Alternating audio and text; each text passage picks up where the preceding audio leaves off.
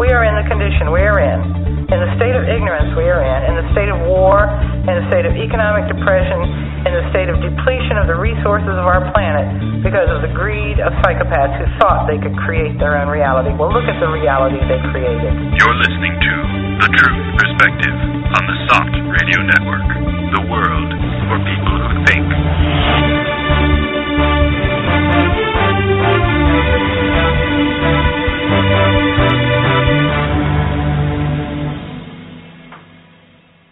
Hello and welcome back to another edition of The Truth Perspective, everyone. Today is Saturday, February sixth, and with me in the studio today is Harrison Kelly. Hi, Shane everyone. Lechan, hey, everybody. And Meg McDonald, and I'm your host returning, Elon Martin. Hello. And we thought we'd talk a little bit today about inspiration. Every week we cover news stories and events around the world that are heavy and dark. And quite often the situation and the developments that we're following only seem to get worse. It's depressing. And we have each other and our audience and uh, others to share what we're seeing with.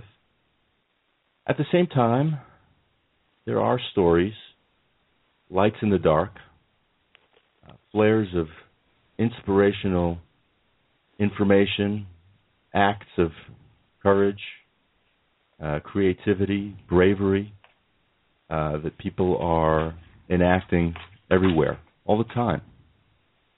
And they live in or are seeing a very similar reality as we are, I believe.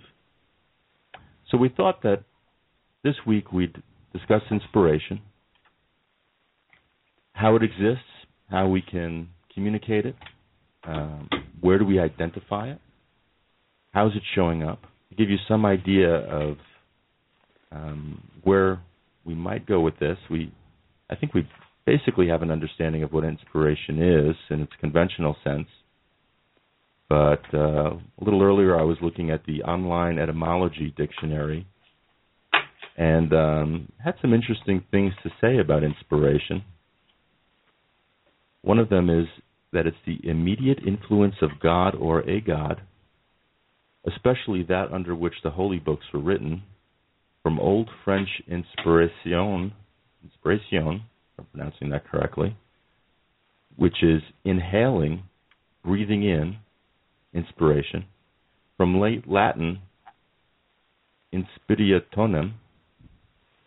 Um, there's also the uh, stem of Latin inspirar, which means to blow into or breathe upon, or figuratively speaking, it's to uh, excite or inflame, uh, to breathe in.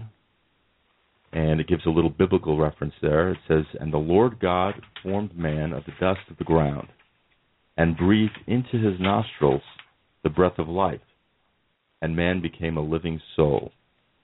So there's this idea of inspiring life through breath, or to breathe into, to infuse, to animate or influence. And uh, by doing so, you are affecting, rousing, guiding or controlling, especially by divine influence. Uh, in Middle English, it said that it was also meant to breathe or put life or spirit into the human body, impart reason to a human soul. I think that's a very interesting kind of point of departure right there, to impart reason to a human soul, because isn't so much of the articles that are posted on S O T and uh, and the blogs that we pay attention to and the independent journalists that we read from, aren't they imparting reason, some objectivity, some rationality into the minds and hearts of people? Well, and, and with that reason, you know, it's not just reason in terms of, um, you know, the the... the information that says, you know, what's going on, but also, you know, what is the, the reason, the purpose you know, of, of all this.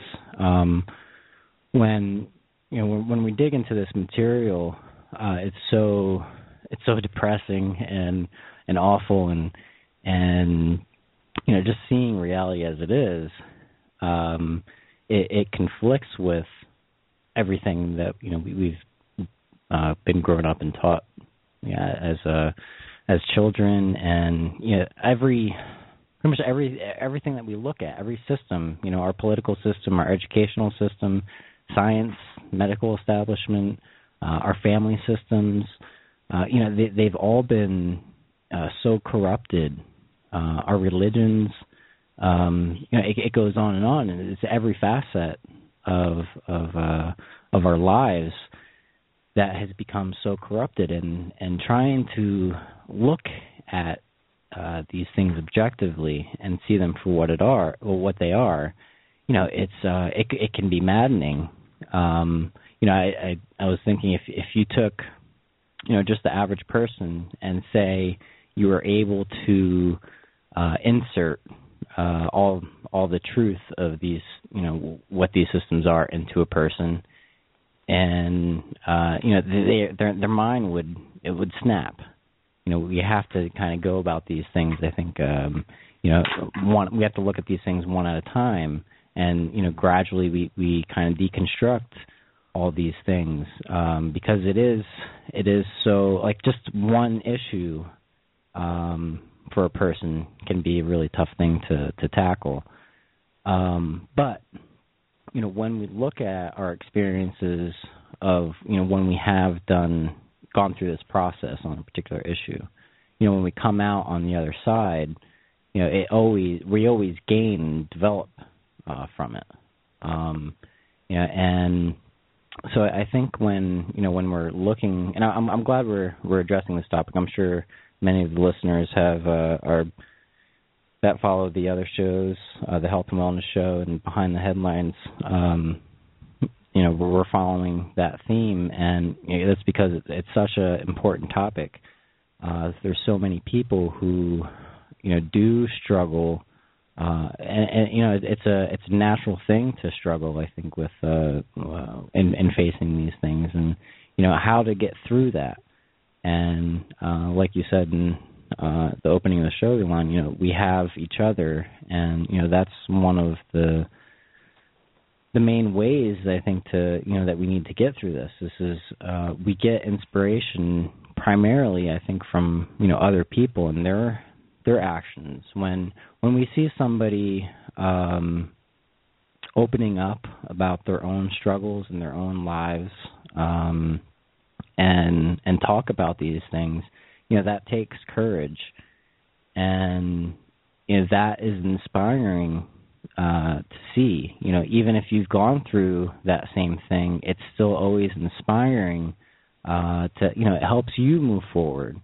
So it's kind of like you know when you, uh, I, I think, um, you know, the things that you want in life. If you want purpose, if you want inspiration. You know, those are the things that you also need to give uh, to others, um, and you know, it's it's a uh, it's this open system uh, that that can be created, and um, yeah, I think you know we'll get into some of the dynamics, but one of the one of the things I wanted to talk about was you know, uh, so when we're, when we're talking about inspiration.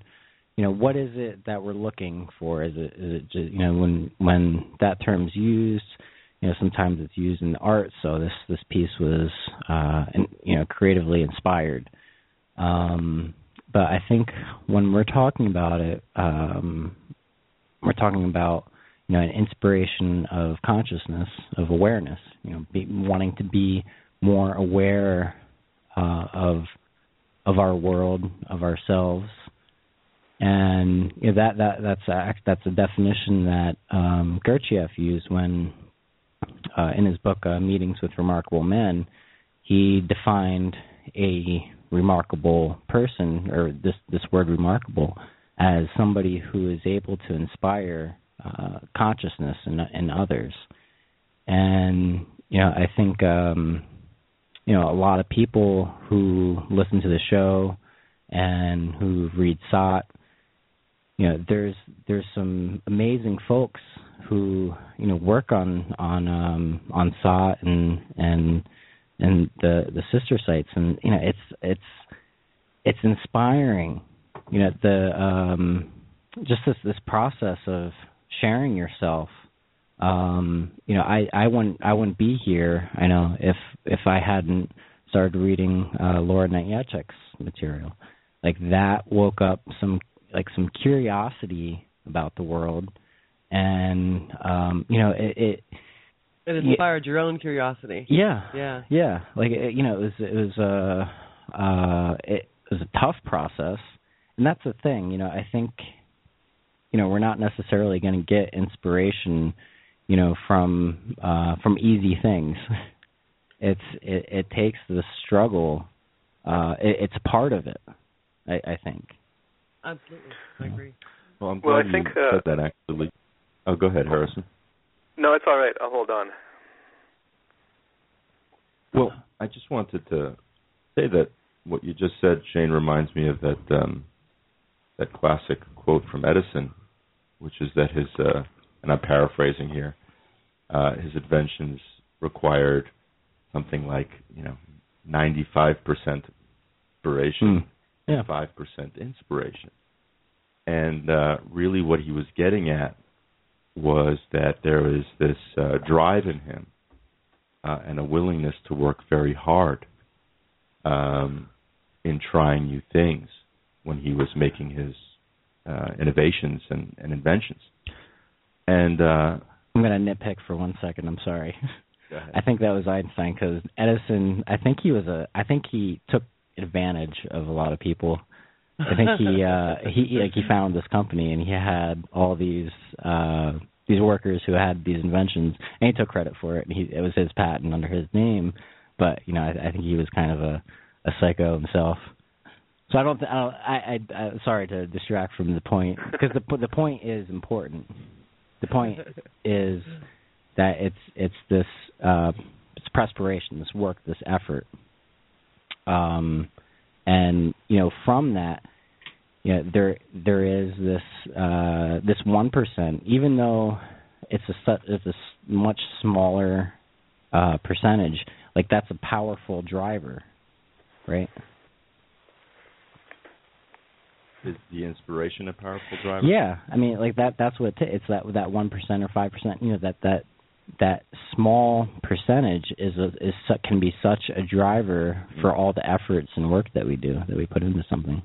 Right. And and maybe the point there in that quote, either from Einstein or Edison, is that uh, one doesn't preclude the other.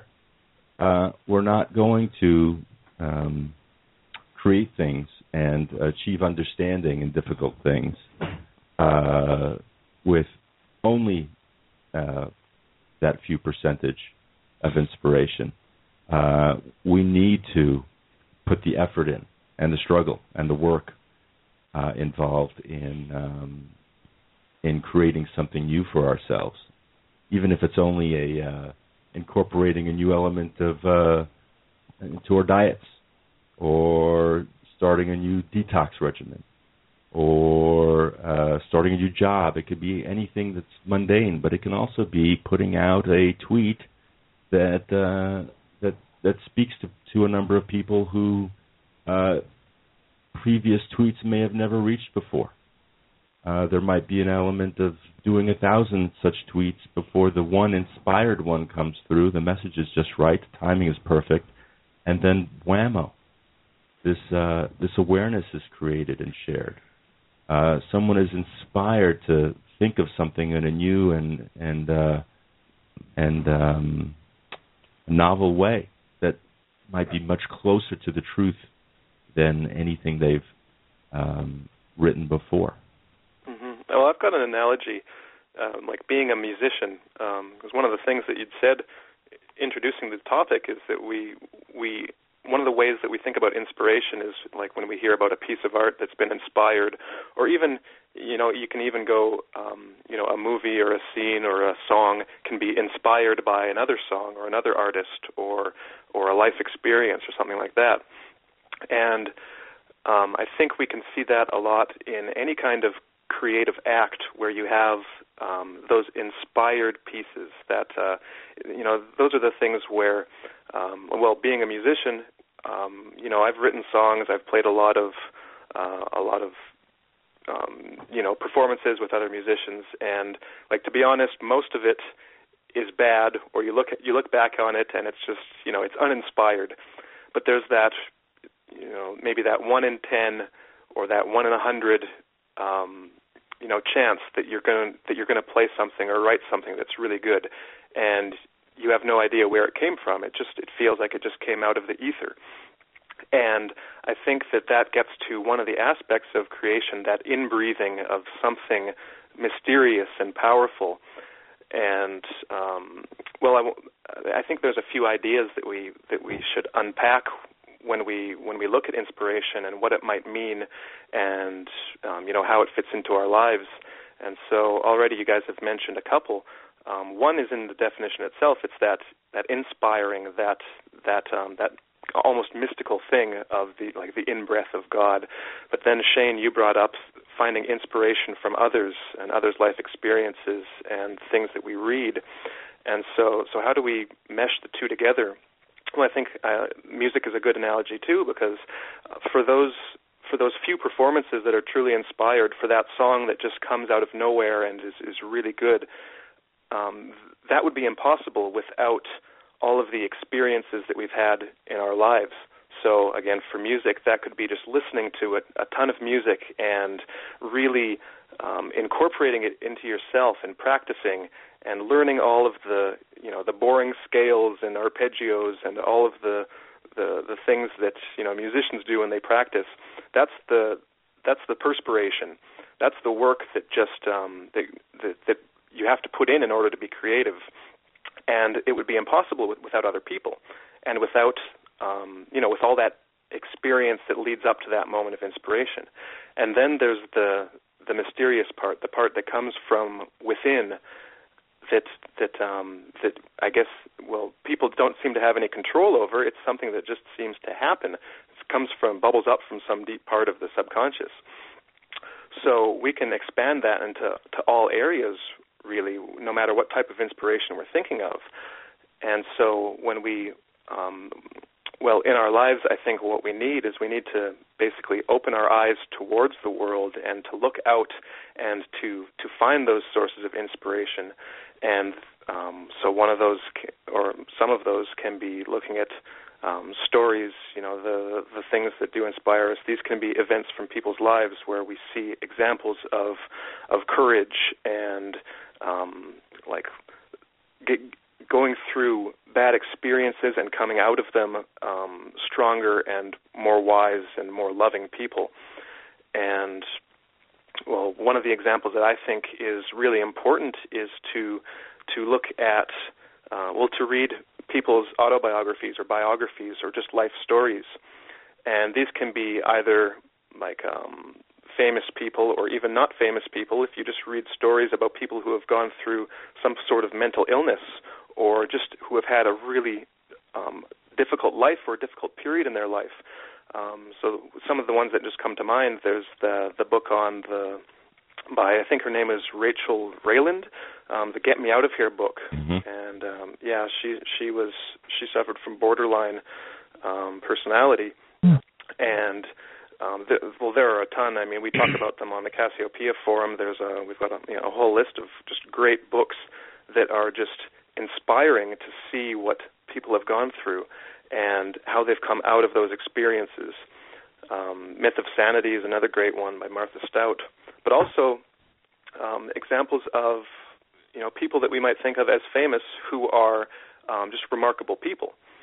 And Shane, you mentioned Meetings with Remarkable Men. I think um, um, Gurdjieff was is a great example, and not just his own books, but the books about the the books from the people that knew him and wrote about their time with him, especially when uh, around the, the time of the Russian Revolution, when um, he and his, his students basically had to get out of Russia, and just the um, just to see the amount of of willpower and intelligence and love and kindness and compassion that Gurdjieff had to be able to to get through that situation successfully with, with their lives, with all of their lives. It is just remarkably inspiring. And I know I personally, when I'm, um, you know, when I'm feeling like I don't have a lot of willpower or inspiration, and I, I you know, I'm, de- or if I'm depressed and just feel like, you know, what's the point and what am I going to do? When I read a story about someone like that, um, it does inspire something in me. It makes me, it, it gives me a little bit of willpower. It's like I'm almost kind of borrowing it or fr- from that person by reading about their situation. Um, and you you can find that in in a, a lot of different people. Like uh, I know I've I've found inspiration from people like Martin Luther King or J F K or Dag Hammarskjöld, um, to see their lives and to see the just the the effort that they put in despite all of the opposition against them and all of the um, you know the the world basically fighting against them, and yet they still fought. They still stood up for what they um, you know what they really believed in, the values that they really had, and it's just it's, it's a source of strength, I think. And That's, so I think that's one of the external sources of inspiration that we can look to is is other people and their experiences. And but I think that that has to tie into um, that definition, you know, where that word comes from, that inspiration. Because I think there's something deep, deeply philosophical about, you know, just the word and the concept and the reality behind mm-hmm. it. And um, just to get in that into that a little bit, um, you know, what might that say? What what is that inspiration? What is that? What do we receive from the, you know, the universe? That, that, that, what, what is that special something? Well, I think it comes down to to the um, that instilling of reason and um, reason in, in, in its broadest category, as you know, um, um, just for things to, to make sense, to put things together, like why things happen. It's basically like, you know, the philosophical questions of why, um, why, and then how. And if, because just to, well, I'm just going to throw out a, a weird image. If you just imagine that you're just a video camera, like that's your consciousness, it's just a video camera. If um, if all that you have is what comes into you from, from the external world, then everything is like, it's almost like seeing the world in one color. Everything's just the same. There's no um, there's no discernment or judgment or comparison between the different things that you're seeing. It's all just images, one after the other. And there's no point of reference. There's no one is better than, than the other. It's just, okay, there's a chair, there's a person, there's a person wrapping their arms around another person, there's a person pu- like pushing a knife into another person, and everything's just the same. If we were just these these blank these blank slates with uh, with nothing else and just receiving these impressions, that's all there'd be to it. But that's not what humans are like. That's not what what beings with consciousness are like. We see things and we compare them, and we compare them to some kind of standard or um, or value system. And again, to go back to music, we've got we if we were just that video camera or, you know, that microphone, we'd just hear all this different music, and there would be no no difference between the truly inspired pieces of music and the garbage or the noise. So humans, we have this ability to to differentiate between something higher and something lower, and that's kind of like this mystery of, of existence is is this, this, you know, beauty. So what is beauty? How do we recognize beauty compared to something else or something, um, um, you know, like, and that can be in music or in human interactions. If we look at those two scenarios of, of people, you know, one's hugging the other and one's stabbing the other, there's a difference, and we feel it inside. And I think that we wouldn't be able to know the difference or to feel the difference if there wasn't something within us, something built into our consciousness that we receive from the cosmos, from the universe, you know, we could say, you know, from God or the divine or whatever that is. There's something that is instilled within us that allows us to see the difference. And, um, and well, I think that as we as we talk further on in the show and get into some examples, we'll be able, we'll be able to see, um, you know, what that entails and what that says about who we sh- who we are and who we should be and what we what we do and what we should do in the world. This is a little intro. What do you guys think? Well, yeah, I um, when when you were talking about, you know, these um, you know, leaders like J F K and uh, Martin Luther King, you know, it just strikes me how uninspired um, the current um, environment, you know, particularly in, in, in the United States is. You know, we don't have inspired people out in, in public view. Um, exactly. You know, the, the, the leaders of the day, you know, Trump and Clinton, you know, they're, they're totally uninspiring people. You know, the, there's mm-hmm. there's there's nothing in them uh, to, you know, really awaken, um, you know, that that uh, that certain something in, in humanity that. that wants to uh, grow and develop and, and, and, you know, bond with other people. You know, it's all based on uh, the the opposite, you know, and, and it, it puts people to sleep. Um, and I literally. Think, uh, uh, lack of inspiration. Yeah. Yeah, yeah literally. Yeah. And um, one of the consequences of, of being in that environment is that, you know, you don't see um, – you don't necessarily see when you accept that, when you accept that, that this is, you know, all there is, you're not going to see the inspirational things that are going on in the world or the inspirational people, um, like, like Putin, for example. Uh, you know, he's, he's an incredibly uh, willful and um, compassionate man.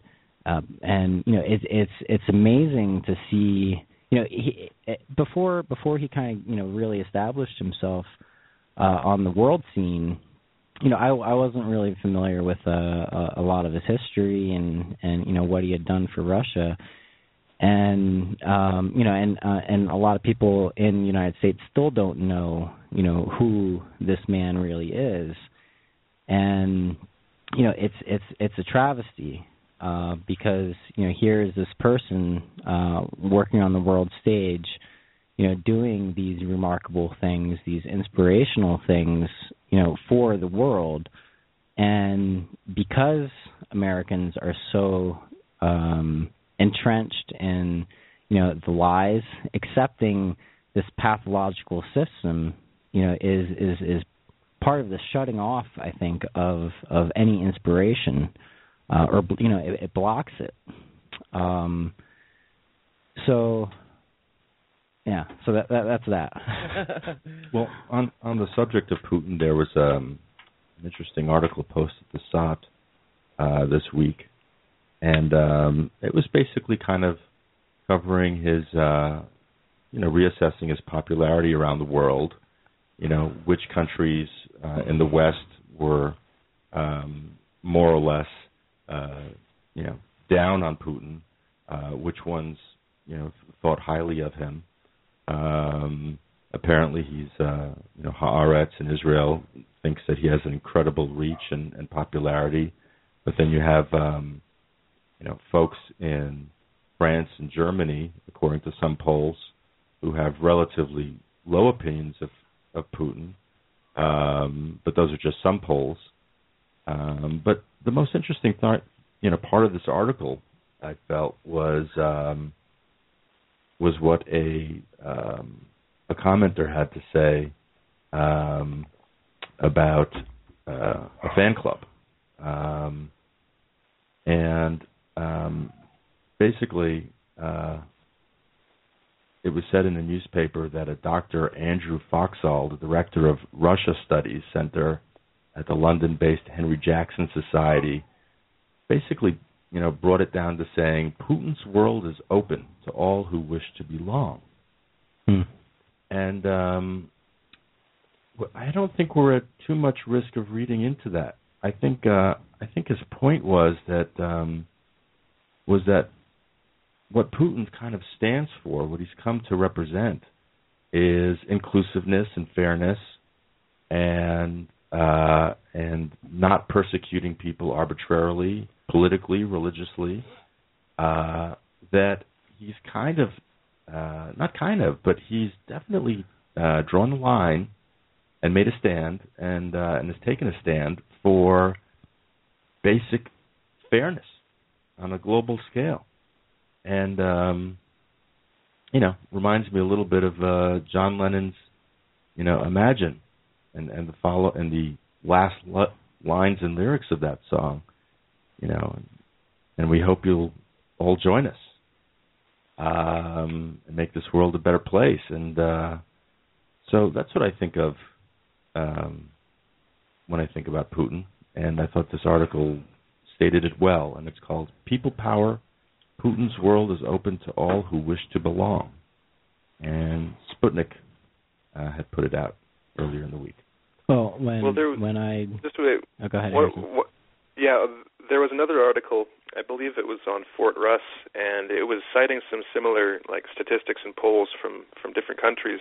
And the thing that stood out for me was that Putin had a similar popularity rating. I think it was something like one out of every three people in both Israel and Palestine. So an equal number of Isra- Israelis and Palestinians both, uh, you know, like Putin, essentially. And so I, I thought that was pretty interesting that, um, that that that would be the case if when you have, um, you know, Israelis and Palestinians agreeing on something.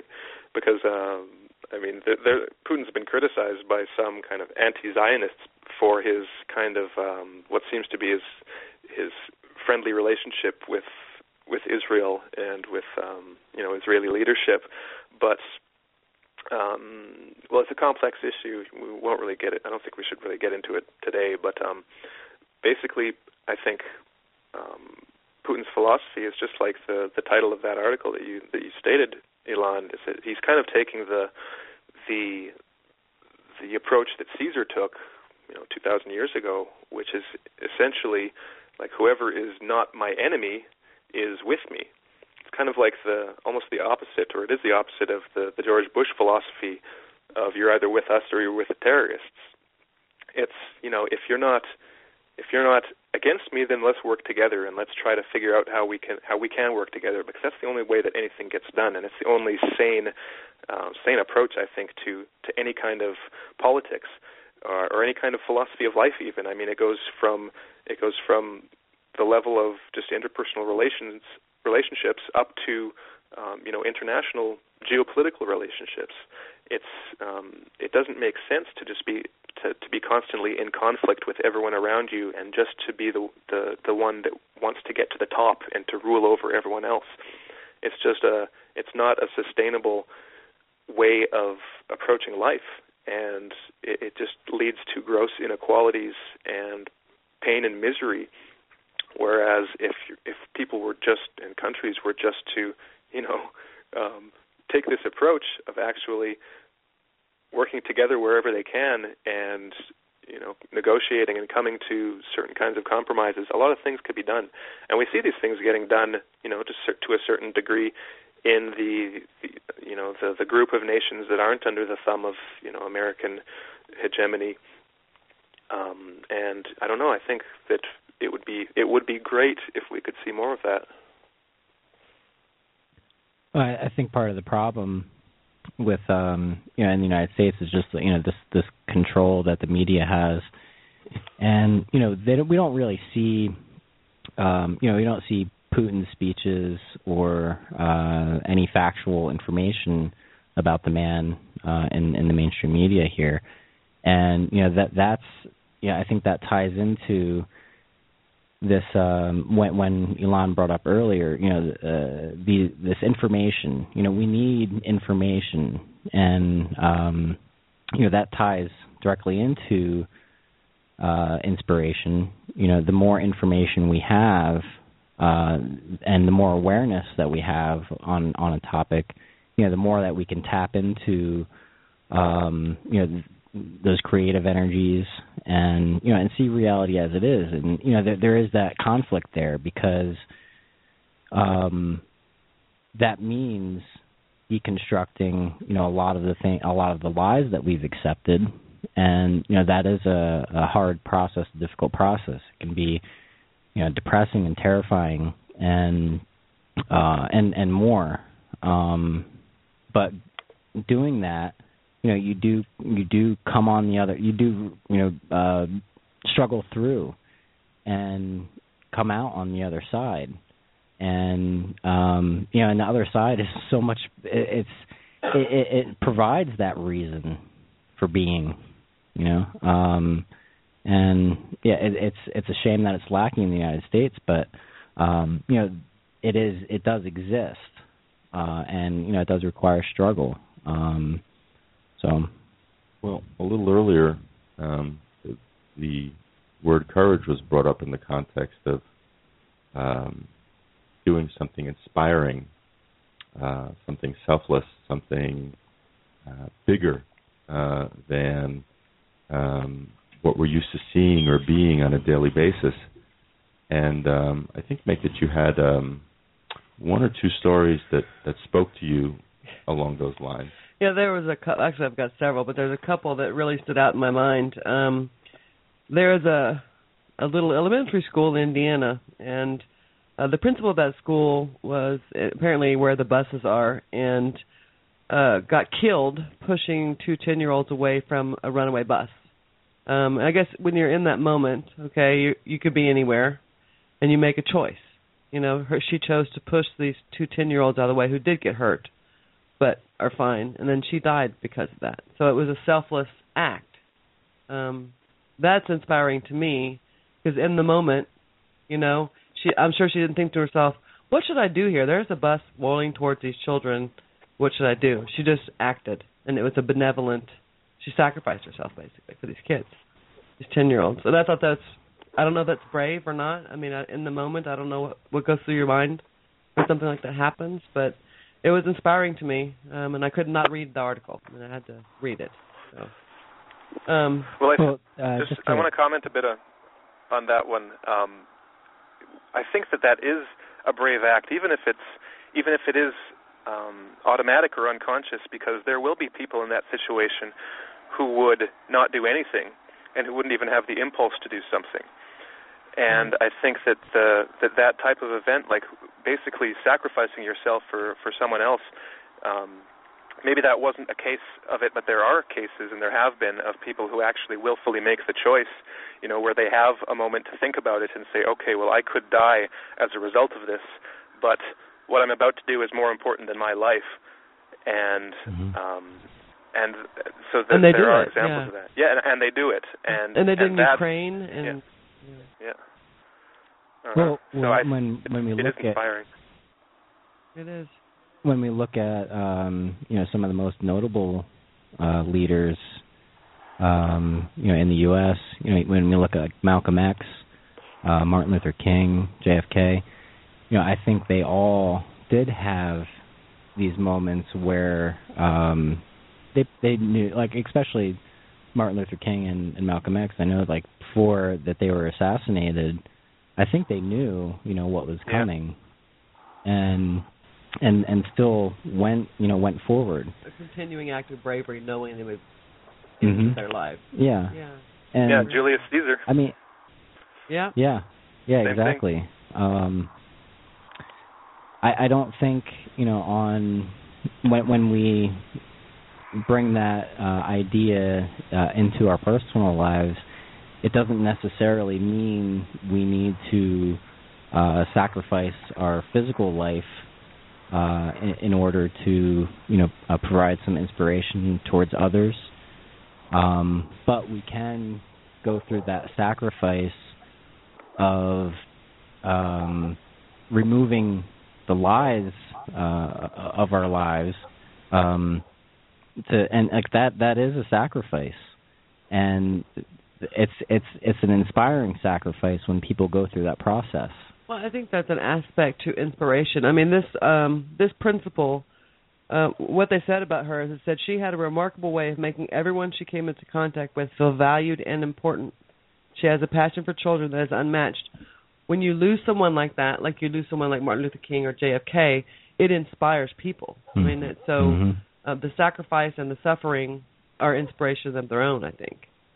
Um, th- there's teachers made this three-minute video before this, this this principal passed away about how great she was.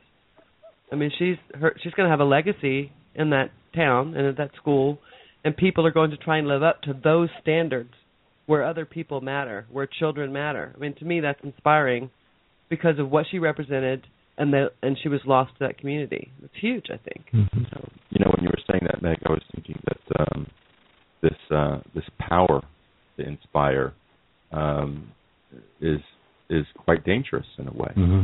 because uh, you know when when you you know to use Harrison's words a little earlier, when you take it in or take it on, when you allow that um, that inspiration that's been communicated or uh, um, or shared uh, from a from a great leader, and that allows you to take on these views and and um, and become those views yourself in a way, become a kind of a, a source of uh, um, a node, a, a place where these thoughts can be transmitted from further.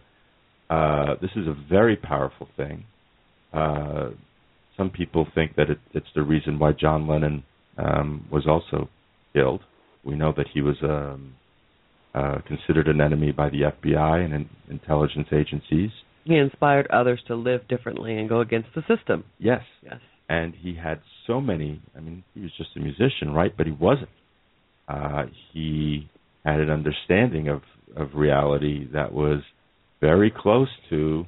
Um, You know, objective, or at least as objective as I, I can uh, afford to see it, um, or I am capable of seeing it.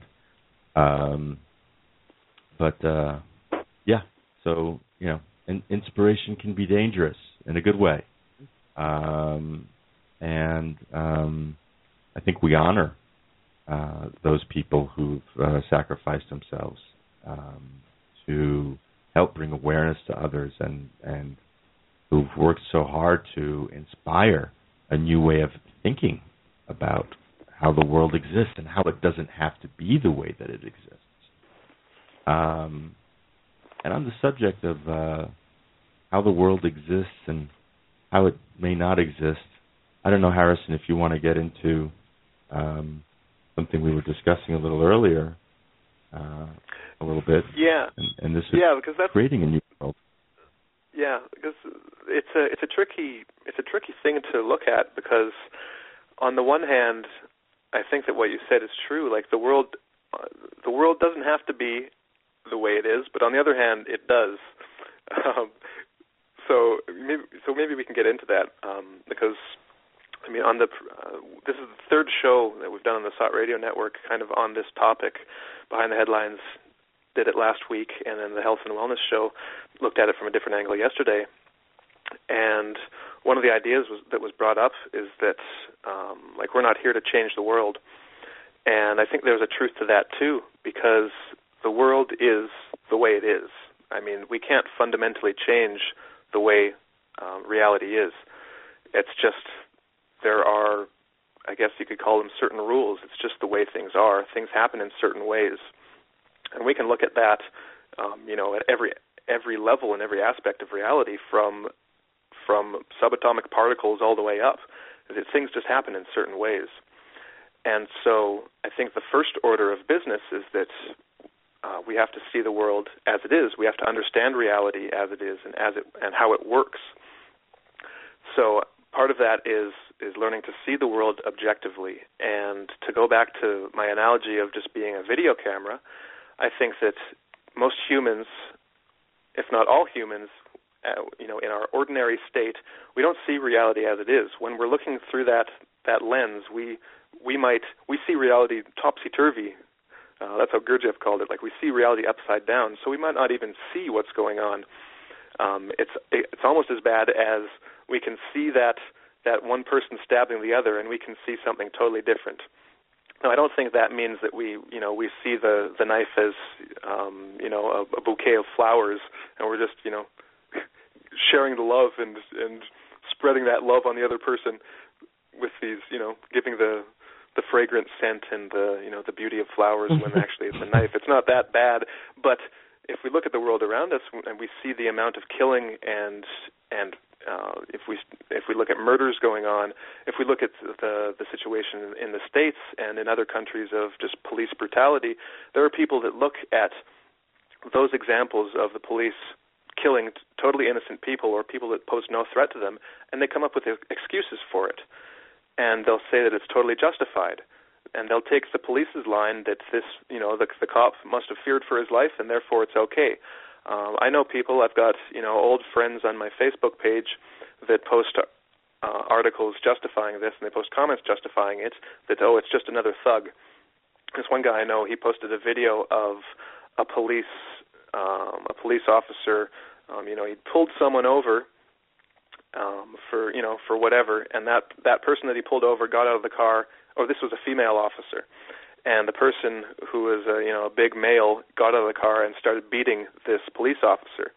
And so his comment was, well, this is, this is, well, something like, this is why, um, um, well, I can't remember exactly what he said, but it was in reference to one of the, one of the stories that was in the news at the time of, you know, it was a pretty big case of the police killing some guy. So it was basically, he was saying that these are, that these kinds of thugs exist, and this is why it's okay that they that they get killed on the streets, even if they, they pose no threat to the officers. So I think this is an example of seeing the world topsy-turvy. This is an example where um, our our consciousness, the way we see the world, is totally twisted, turned upside down, where we don't we don't use that that capacity that we have for for seeing a situation and coming to the, the, the objective conclusion about that situation. And this gets into the realm of morality and, you know, what's right and wrong. And, and you know, the, the measure or the standard that we judge situations by, where we look at that and say that that's wrong. So most humans are in the state where they, they can look at something that's to, a total travesty, travesty and a, you know, an injustice, and think that it's great and all good. So the first order of business is to, to wipe that clean and to start be, being able to see reality as it is. So to see the events that are actually happening, to see what is going on in the world, the state of the world, all these events that are happening, to see them as they are, to be aware of them, and then on top of that, to make that kind of that value judgment on it. What You know, is, is it right or is it wrong? Could it be different or could it not be different? And this is where I think um, we can get into the, the area of, you know, what is change? What can we change and what can't we change? Well, we can't change the fact that this stuff happens, um, but part of reality is that, and part of the, the rules of reality are that things can be done differently. I mean, if we just look at our lives, we can look back at who we are or and who we were. Let's say, I, I mean, I'd ask all of us and our listeners to just look back five years ago and say, well, who were you five years ago? How are you different now? How have you changed? How has your outlook changed? What have you learned? How has that changed how you live your life? And I think that hopefully a lot of our, our listeners and ourselves personally, we can look back and say that there has been some kind of change and that we have grown in certain ways. And I think that is part of reality. Change is a part of reality, and people can learn and grow and do things differently and learn to, to live in new realities and live in different ways. So on the one hand, um, I think that there's that's the paradox of this, is that there are these two kind of these two truths that on the surface appear kind of contradictory, but in reality they, they, they exist within the same the same reality. On the one hand, there are things that can't change. Um, but on the other hand, there are things that can change, and uh, it's it's I guess it's part of our goal, part of our purpose to realize which is which. What are the things we can't change, and what are the things we can change? Because we are as much a part of reality as as everyone else. And uh, to say that in a different way, that the, I think that the good is as much a part of reality as the evil, and it's a matter of of choice and learning and um, deciding which part we want to, to embody in this world. And I think that is a source of change. So we may not be able to change the fact that there's injustice. We may not be able to change individual people. I mean, if you look at a person like like Dick Cheney or, um, you know, uh, I'm thinking about a Russian, the Khodorkovsky, the, the evil kind of oligarchic psychopaths of this world, we can't change who they are. That's and that's I think that's something that, that that's one of those hard truths that people have to, to get around, is that we can't change people, um, and we can't change certain types of people. We can't change certain situations, but there is an element of freedom. There is that tiny bit of wiggle room that that um, that people do have.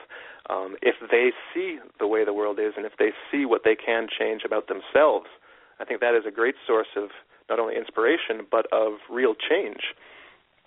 Um, what do you guys think? Well, um, which part? Uh, I'm, I, I'm kidding, of course, but uh, there was a lot said there. And um, but I agree with you, Harrison. I mean, um, I think part of the challenge is um, it's, you know, choosing to become the embodiment of uh, of good or what you feel aligned to, and uh, and knowing for yourself that uh, there is a, a a certain amount of wiggle room. There is a, a percentage of Um, of perspective uh, that can be shared and assimilated by people who might not be uh, thinking in, in the same terms that um, that many of us would be right now. Um, you know, to scale this down a great deal, I was having a conversation with my mom the other day, and uh, you know, she's she's always really liked Donald Trump. Yeah. Uh, you know, I'm embarrassed to say. Um, you know, she's watched him on his show, The Apprentice, and she has this perception of him as this really successful, uh, you know, businessman, and now he wants to become president, and and she likes how he speaks, and he's a family man, and uh, and then she heard him make a statement um, that was, uh, you know, quite arrogant, par for Trump. You know, he basically said um, something like, you know, if I shot a man in, in the street, no one would question me. Um, something to that effect. That, and uh, you know, it, like like half of what Trump says, it just reeks, it stinks of arrogance and uh, megalomania and um, and malevolence even. And um, you know, she heard that, and and that one statement of his kind of completely changed her perception of who this guy is.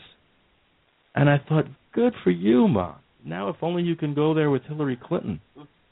Um, but anyway, the, the point is uh, that there is a certain leeway we have, I think, and and we have to, if we want to, if we're inspired to, uh, we can work on on sharing the information and the inspiration that will allow people to make choices for themselves about what is true and what is not true. And on that note, I, I think we might have a caller here. Let's see. Hello, hey, caller, are Steven. You there? Yeah, this is Steven. Hi, Steven. How are you? Steven. Doing very hey, well, Steven, thank you. Welcome to the show. Uh, yeah, I'm, I'm enjoying, enjoying your show. Um, now, I've said this to you all before, Um, and it's kind of a, a touchy subject because um, I really don't I really don't find these these um, ideas that people posit, like of objectivity, of what is real, of uh, truth, concrete. Uh, I think that all of these are unhelpful, and um, and and I and I say that with a qualifier. Um, I understand that. There's going to be just your your interpretation and your presentation of it's going to be more compelling to other people, more convincing, more true, quote unquote, small t, than the than, than the the opposite. You know, it, it being false, right? So I think that the danger of this is that you claim that you're seeing things, the true, the reality. You're seeing things objectively, while all these other people are just dupes, they're inferior, they're they're, and, and I think that's just it's it's kind of uh, it's it's unhelpful, and um, I believe like I, I don't know if you guys have ever been exposed to Rupert Sheldrake. He did a TED talk, and he's a uh, he's a botanist, a scientist in England, and he's written uh, something called The Science Delusion. That was the title in England, and um, there's another title that he presented that work here in the United States that was different, but. Anyway, he, he looked at ten things that had that, that had to do with materialist science that were um, were fallacious, were uh, were uh, flawed, and then one of them was that he did some examination of what they call the gravitational constant, and this is the force of gravity that can be measured, um, you know, and it's supposed to be constant. And he noticed around the late nineteen thirties that there were these fluctuations you know, and they were measured in different parts of the world. And then he went to this this department that had to do with metrics, with measurements, which is a scientific discipline in, in England. Um, and he went there as an academic department. He went to the head of it and goes, hey, you know, uh, I've been noticing that this gravitational constant in this phase, this five-year, it varied. And and that guy, the guy got all nervous. He goes, oh, we, we just try to omit that, you know. So, in other words, um, the speed of light, things that we measured, um, these are not, um, in my opinion, these are not something that are uh, concrete and constant across all times in all conditions, because um, we're going to be, the speed of light may um, may be slower in a certain context, in a certain universe, uh, you know, black hole. I'm not I'm not really steeped in this, but I'm just saying that um, I just find it unhelpful to a certain degree. Um, but at the same time, I qualify that statement by saying that, um, you know, um, positing the idea that everything's relative and your opinion's just as good as mine, that's that's wishy-washy crap. And uh, when I hear people talk about eugenics, some race of people, so po- so-called race being superior or inferior to another, um, cultural cultural hierarchies where you claim that some culture is inferior to yours.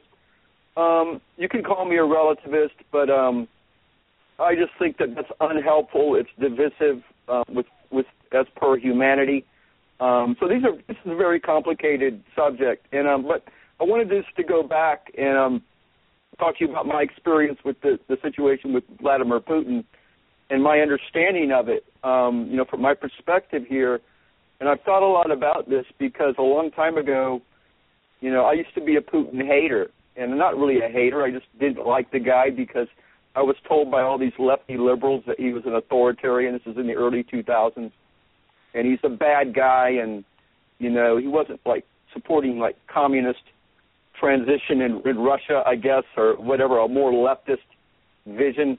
So I kind of took what everybody said about him being corrupt, bad guy, and I met a Russian lady in South Beach, Florida. This is like the Miami Beach area, and people are on vacation. And this lady, she's kind of pudgy, older lady. And I said, oh, you're from Russia. Yeah, what do you think about Putin? She goes, oh, Putin, you know. It's like she started, like, raving over him. And I'm like, ah, you know. And I look back on that. I'm like, what? You're kind of like, you're such a judgmental dick for just imbibing the opinions of others and taking it as, as your catechism. So anyway, let's flash forward to today and my understanding of Putin, um, especially after what happened in Ukraine, which was a huge eye-opener for me. Um, and you know what I think the difference is with Putin and how people in the United States will analyze Putin and then how we analyze our own leaders here is we're at a different mode and dynamic and trajectory. Uh, we're a different culture, but um, – I just hear all this trash talk about Putin, just like this very kind of uneducated, unsophisticated generalizations about him. And and when you think about Russia and what Russia has went through, they were on their backs and they were just being told, people were internalizing the belief that, you know, we suck. We totally suck. Look at America, you know, and, and they people started really believing that, hey, we suck. And then Putin comes along and he's like, he just reminds them, we're great people. We've done great things. And, you know, he reminded them, we, we won the great patriotic war, and these are our people. And then he revived the stories, and he just reminded the Russian people that, no, you're not pieces of crap. You, you, you're valuable. You've done great things. You've got a great history, a great ancestry. You've got great, unique traditions that we need to honor among ourselves. And, and then Russia started coming on its feet. And then at the same time, the United States, Britain, and all these, they, they kept lying to Russia, taking advantage of it, you know, taking these venture capitalists and going in there and raping their resources. And, and Putin's like, uh, no, no, we're, we're not going to do that. You know, no, we're just, we're just not going to do it. So when When you look at the dynamic of the United States, which is a an empire, it's it's hegemonic, it's imperialist, it's arrogant, it cannot see itself sharing power with any other power. It has to totally, it has to debilitate, and it has to attack any other rival. And we're in that, we are in that dynamic. And even the left, most of the left commentators, I love Mike Whitney, I love Eric Dreiser, they're great people, but um, just the vast majority of these so-called left liberal, they're, they're totally like regurgitating this kind of like quasi-imperialist like interpretation of things. But, you know, when you think about Putin, like I tried to tell people why I respect Putin, and it's like, wow, and I, I'm not coming at it like a fanatic. I'm just trying to interject a different point of view. And wow, it's been uh, it's been very difficult. I've been I've been noticing a, a, you know, to people I try to engage, they get nervous and they really just don't don't want to talk about it, you know. And it's like they can't allow themselves to put themselves in the shoes of a Russian person and going what they with. what they went through with uh, the late stages of, of totalitarian so-called communism, and then being, you know, the the, the total, like, the dissolving of the state almost, where you have these mafia gangs and all kinds of mafia crime, and then, you know, getting back on their feet. They just can't, or they won't, just have some empathy and put themselves in the position of a Russian. And I think that, you know, just getting back to the core of the issue, Putin's in a different dynamic, and the Russian people are in a different dynamic totally, where they can see themselves as protagonists, and we are in a dynamic of corruption, imperialistic hubris, and on the precipice of dissolving and decline. And the situation in um, in Syria really signals the United States losing its place in the Middle East. And that's why they're so desperate, and their narratives are totally unbelievable. They just don't hold up, and even the citizenry here notice the just huge contradictions in the grand narrative that, you know, no, you're supporting these, like, jihadist, al-Qaeda-linked uh, terrorists that are mercenaries. And um, Russia totally has the upper hand. They're trying to protect a viable state, adhere to international law, and it's just like there's this, we're at this really weird place here that um, very few people in this country can posit ideas that, like, help us regroup, group, get on a better track. And I, I, I just think that maybe, like, we should be able to use the Internet and cooperate economically, but it's just not happening.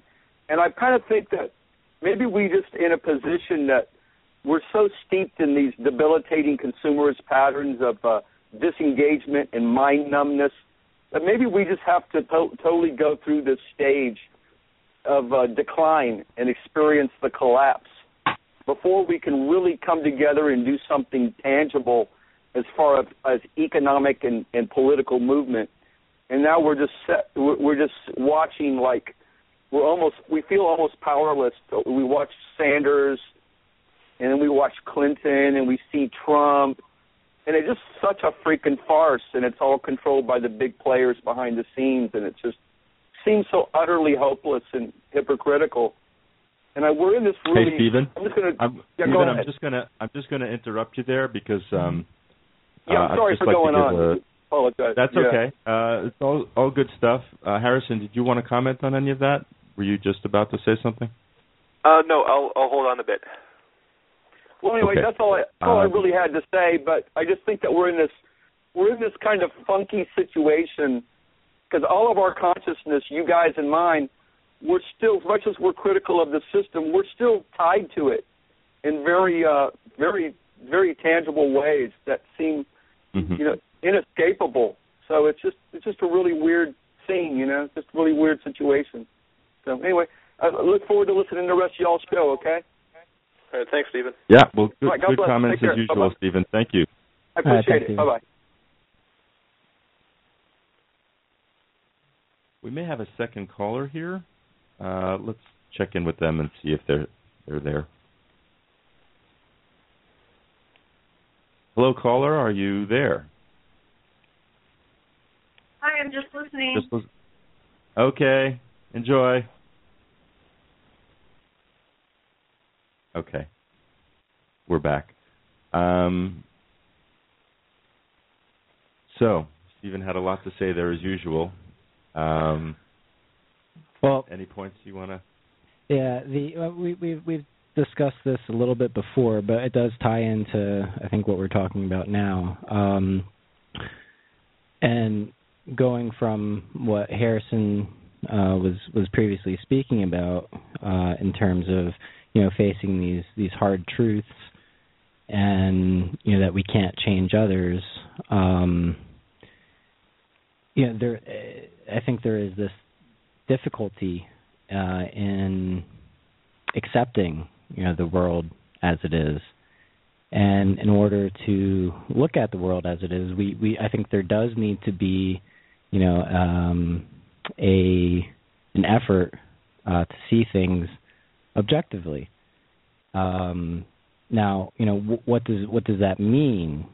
Um, um, you know. Th- There is this foundation, you know. It's it's not talking. One of our chatters had a good comment. You know, it's not it's not that we're looking at the world in absolutes. You know, there is there is a context for everything, and that context can define, you know, the the truth of things. And you know, in in that work towards that, I think many of the struggles that people face, you know, is is in just coming to terms with, you know, the reality as it is, that that that there is some awful stuff going on. And, you know, when we look at the statements, you know, uh, coming from the State Department or, you know, the White House, um, you know, these are lies. There's, there's lies that, you know, we can look at and di- and dissect. You know, there is a truth and there is a lie. And I think that that's important, because, you know, it, it, it all comes down to, you know, what are we accepting into our world uh, as as as truth? You know, are we accepting the lies that, you know, John Kirby says that uh, from the State Department? And, you know, it, it's just these ridiculous, I have this proof. And, well, what is it? Uh, well, I said it. Ask the Russian. So, so it's truth. I don't need to provide it. You know, it, it, it's, it's so it's so absurd, and you know, it, they're they're fabricating this reality out of out of thin air. You know, it it's not true. You know, the, there is a truth, and there then there are lies. Um, sometimes the truth is that there are these lies. Yeah. You know, yeah. And um, well, go ahead, Harrison. Uh, yeah, I just want to try to say kind of. reiterate what you're saying, just in some different terms, because uh, I, I think I can I can see where Stephen's coming from. Um, I mean, and we can even you know we can debate the meanings of words and stuff like that, but I think that the the truth is essentially what you're saying is that it's inescapable that there are truths and there are lies, uh, truths and lies, and I think that comes back to this inspiration and this instilling of reason is that humans do seem to have the capacity to differentiate truth and lies. And we can think about that on the most basic level. Um, and, it, you, I mean, our the entire justice system, you know, as bad as it may be in practice, the idea behind it is sound. If, if there has been a murder, um, someone committed that murder.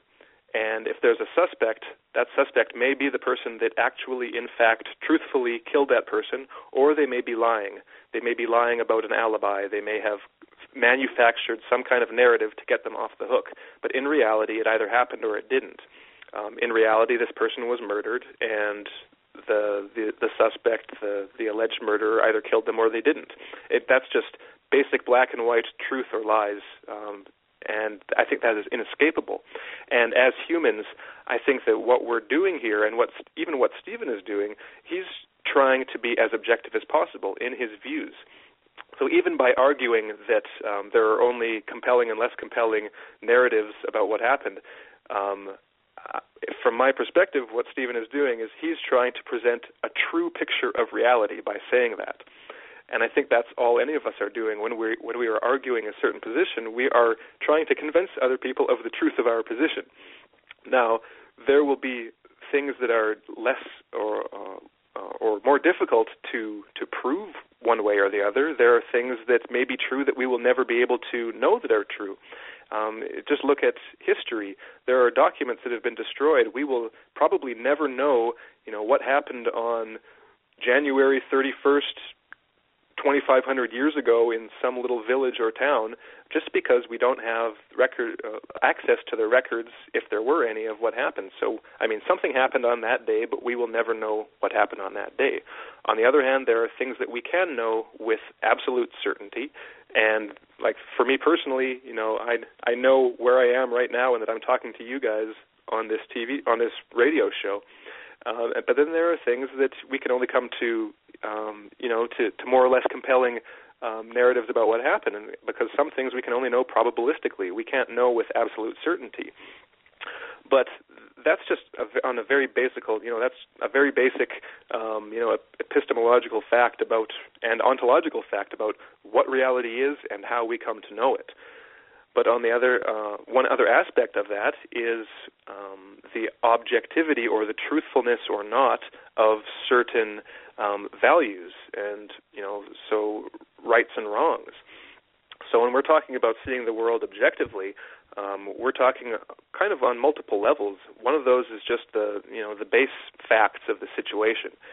So we can get into things like the state, what the State Department says did or didn't happen. Oftentimes the State Department just flat-out lies about things that happened when they didn't, or vice versa. And then we can add a value judgment on top of that, that that certain things that the State Department does or represents are morally wrong and could be better in a better world. And I think both are valid, and I think that it is...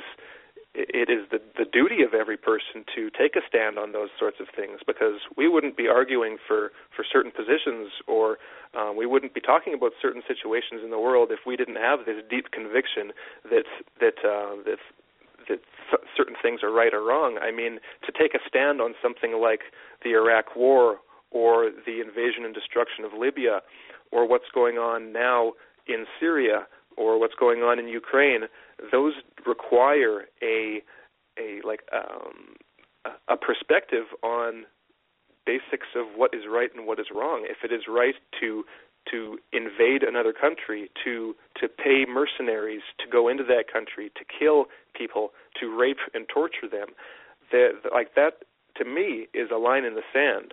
The same thing with the guys that will excuse police brutality and extrajudicial, you know, executions on the streets of America.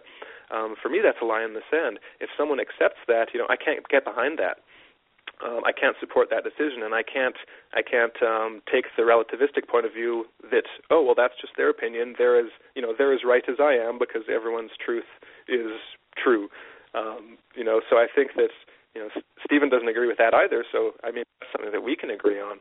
Um, but I think all those things need to be taken into account to, in order to kind of understand where we're coming from and, um, you know, our value systems. Well, uh, on that subject, it seems that um, there have been a lot of developments uh, recently.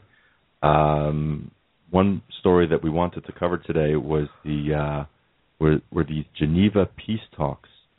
Uh, for Syria, um, which, you know, if you understand a certain way, uh, you know, you can have this perception of it as the U S government trying to bring all of the various factions together and preventing further destruction and, and war and, um, and trying to do something kind of constructive and good.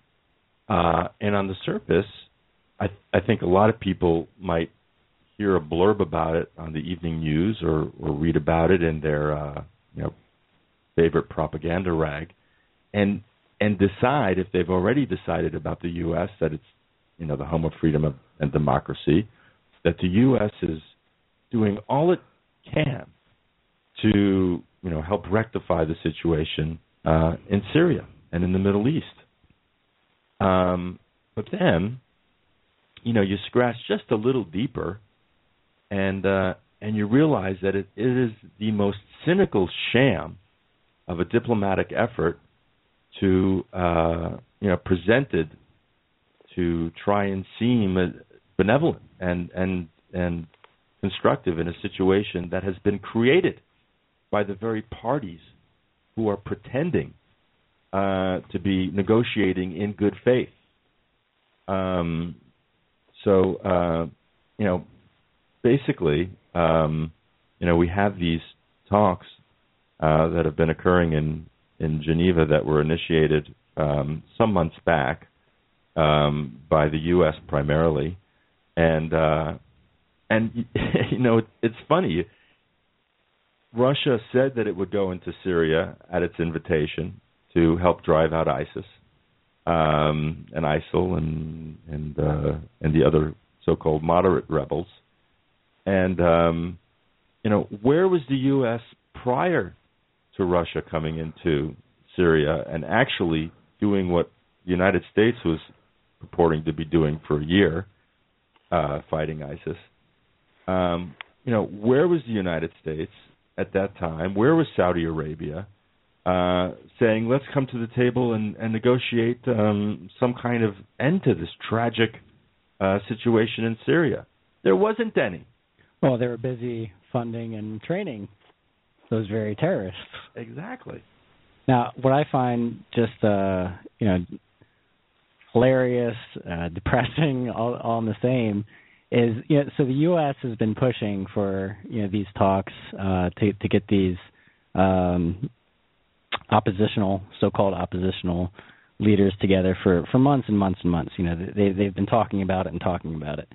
Now, meanwhile, they've been dragging their feet by not defining who these opposition groups are, uh, and they still actually haven't defined that. You know, Russia's still coming out and saying, okay, we still need, you know, the names. Who who are these these these oppositional groups? So what we do have, or what they did organize, was a um, uh, not a coalition, a delegation, which was led by none other than Saudi Arabia, which is just completely ridiculous in itself. I mean, you know, for Saudi Arabia, for Saudi Arabia to represent a Syrian delegation for the peace process is completely absurd. I mean, they're they're on uh, they're they're even admitting now that, you know, they're they're spending. This this is from, I don't know if it was from their uh, defense, what, what, their ministry, what, whatever. But, you know, top officials are admitting that, you know, they're they're spending millions of dollars funding Al Qaeda. I mean, you know, it's it's it's it's a fact.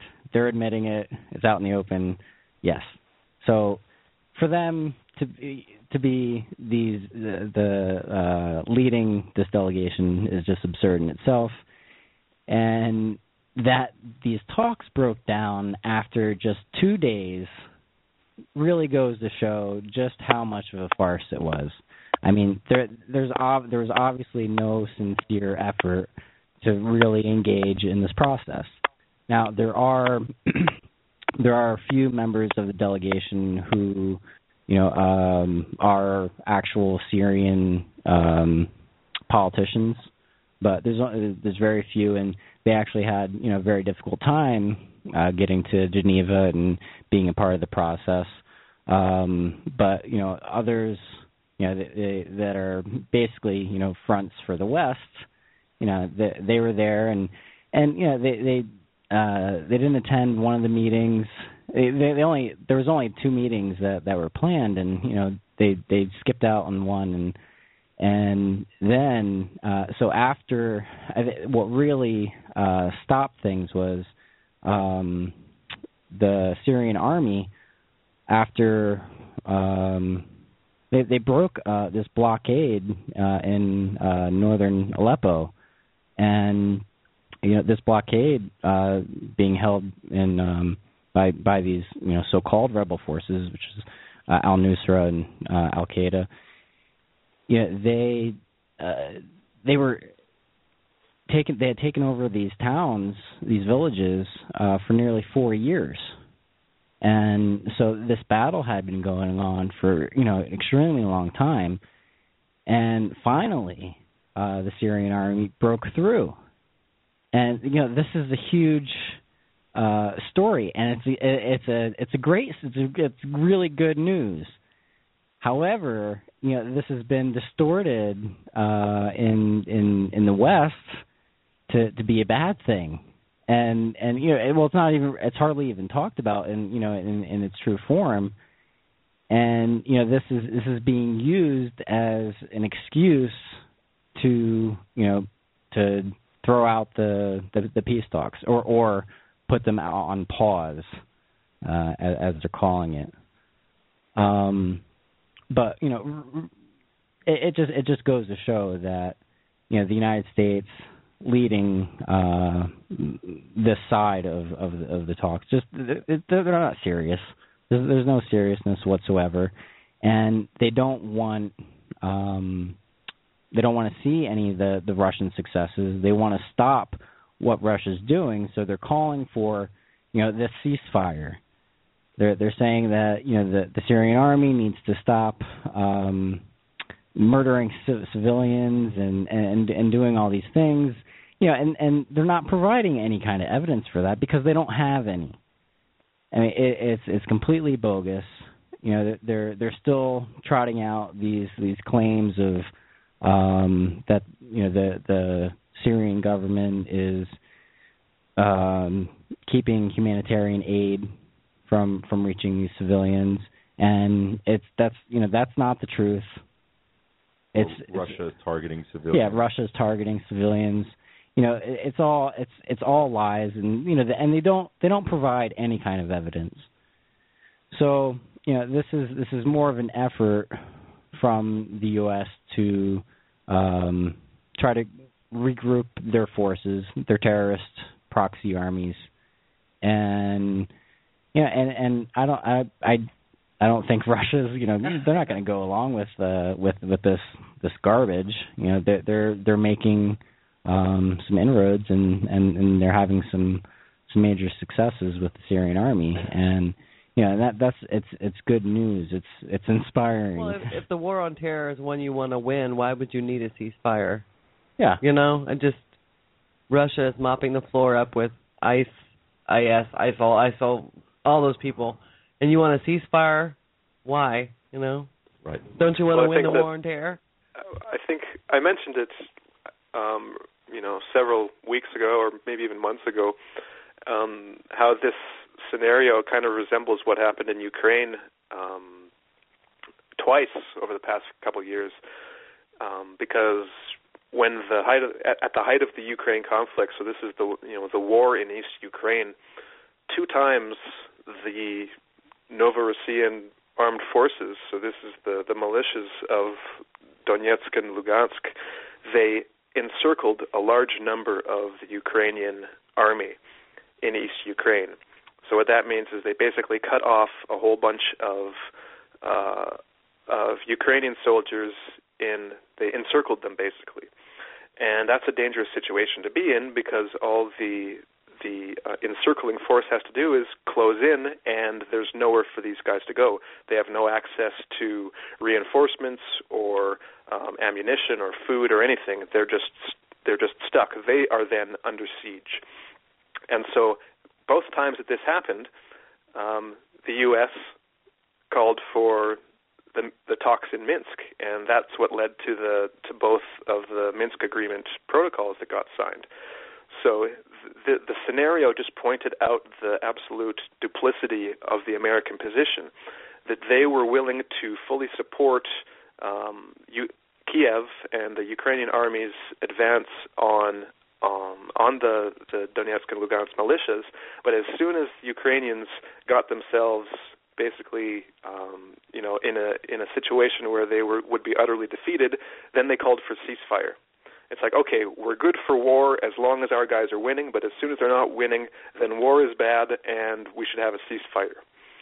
So, but and both those times, um, well, uh, on both occasions, either scenario would work out for for Russia and the the Donetsk people and Lugansk People's Republics, because on the one hand, if the talks didn't go through, then there would they would have a military victory.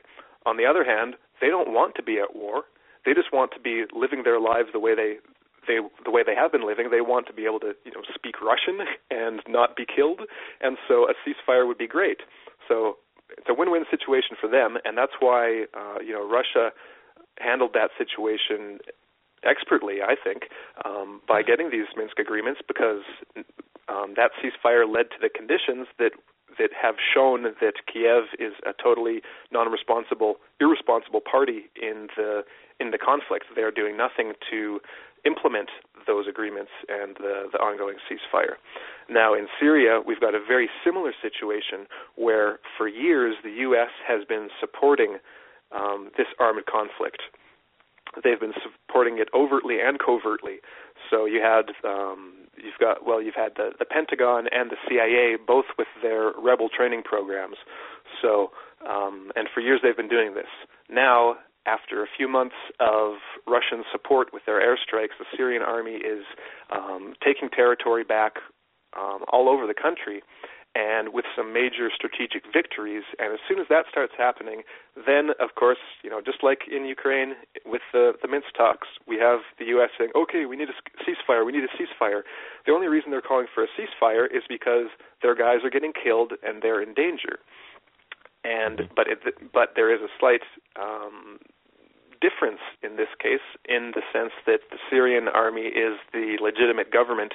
They have Um, you know, the, the the full right to be doing what they're doing in their country, because the the the rebels that the U S has been supporting and that they've been at war at um, at war with for years are terrorists, and so uh, the the Syrian army didn't have to you know doesn't have to um, um, go through with any ceasefire. They can just continue with victory after victory because they are fighting a war on terrorism.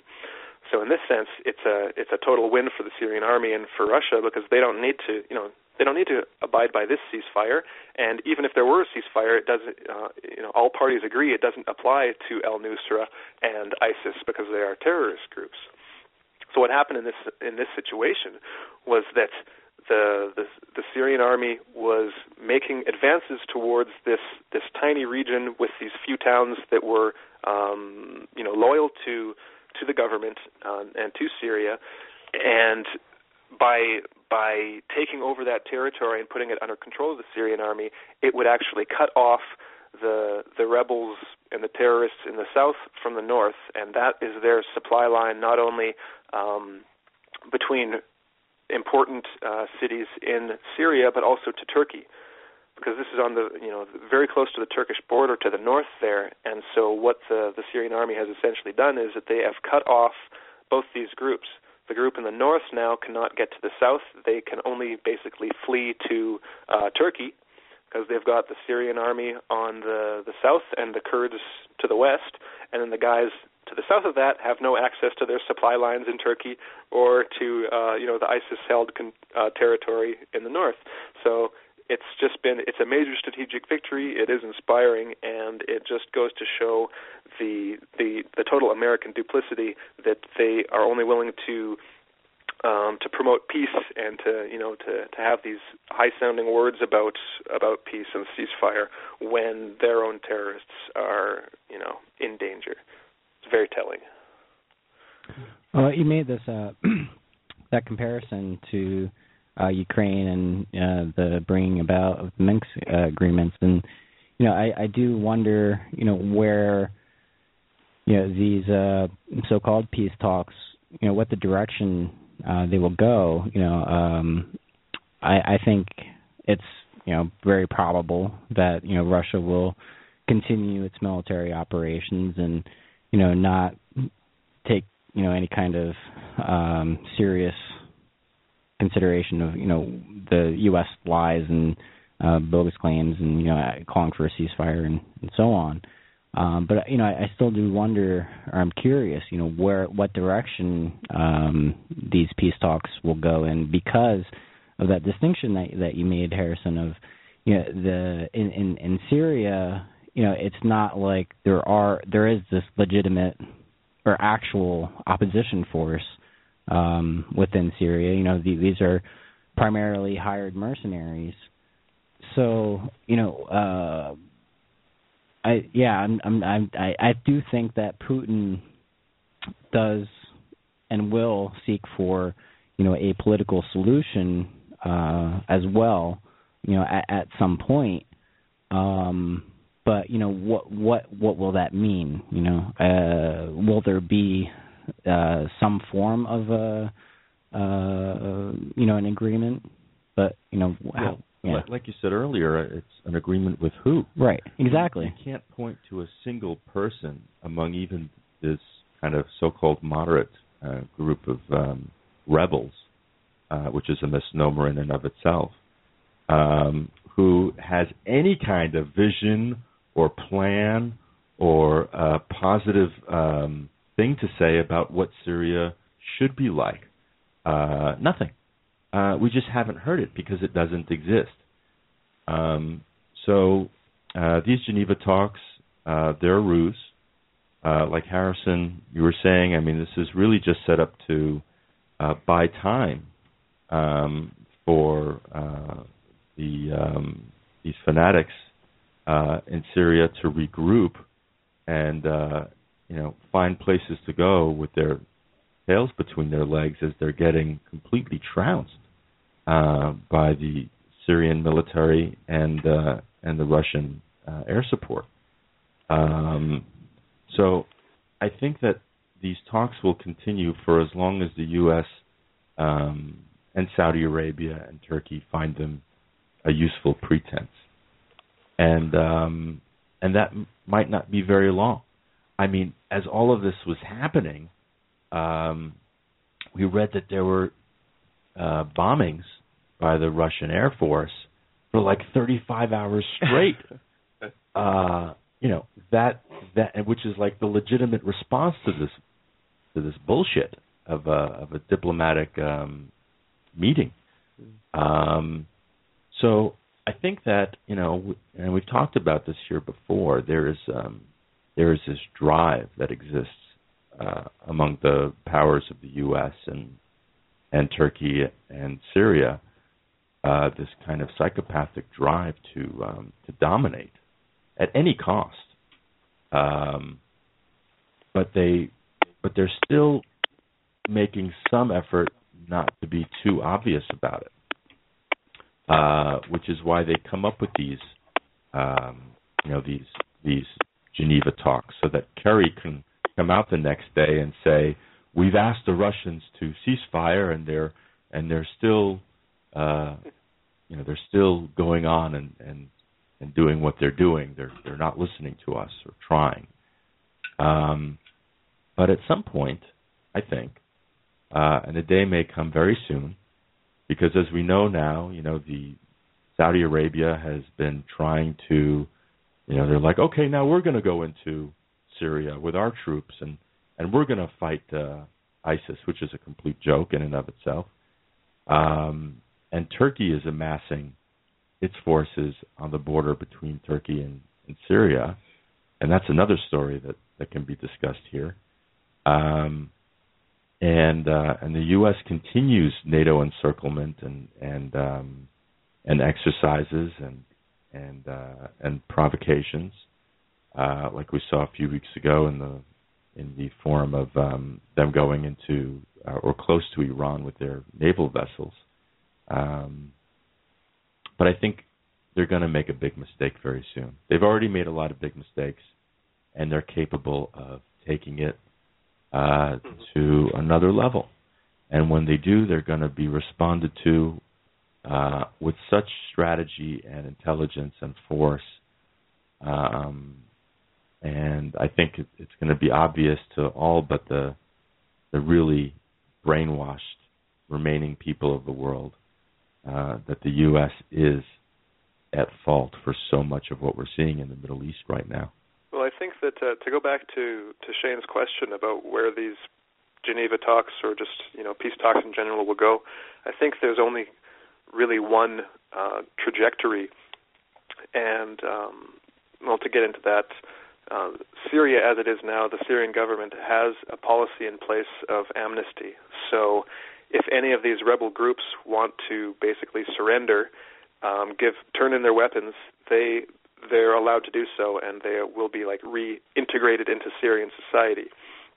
So that option is on the table, and there have already been you know hundreds and hundreds of of these rebels that have taken that path. Now, so I think that the what that's or the option that that leaves open is that for a lot of these so-called rebel groups, they can pretty much just change their name, like from the Judean People's Front to the People's Front of Judea, and rebrand themselves. And once they do that, they can get their amnesty and, you know, be a part of these peace talks and agree to a ceasefire. But however that goes, the Syrian government will remain in control. They will be the ones, um, you know, uh, in charge of the country. They will have their existing infrastructure. Once that happens, if there is ever a ceasefire with these rebel groups, um, I, you know, there won't ever be a ceasefire with ISIS. That's another story. But um, but with all these so-called rebel groups and with al-Qaeda, that's the, the direction it will go. Once that happens, um, the Syrian government and the Syrian army will regain control over all of those territories. That will make um, the existence of these rebel groups in those territories nearly impossible, because there is the intelligence apparatus and the, the entire uh, infrastructure available to keep tabs on, find these terrorists, arrest them if they act out, and basically reestablish control of the country in those areas. So it's basically a no-win situation for these rebels. They basically either have to fight to the death or surrender. And once they surrender, there's nothing they can do um, except, you know, try to cause trouble. Um, of course, they they can do that to a certain degree, but they they just can't survive to the to the extent that they are now, as the situation is now. Um, there will just be there's nowhere for them to to run, because they don't have the support of the people in these in in Syria right now or in the future. So what does that mean? Well, that is an ideal situation for Syria and the world in general, but it is not an ideal c- scenario for the U S and its allies like Turkey and Saudi Arabia. So that's where we get to the scenario that you're talking about, Ilan, about an, an escalation, because that's really the only way, the only place that it can go if the U S won't accept defeat in Syria.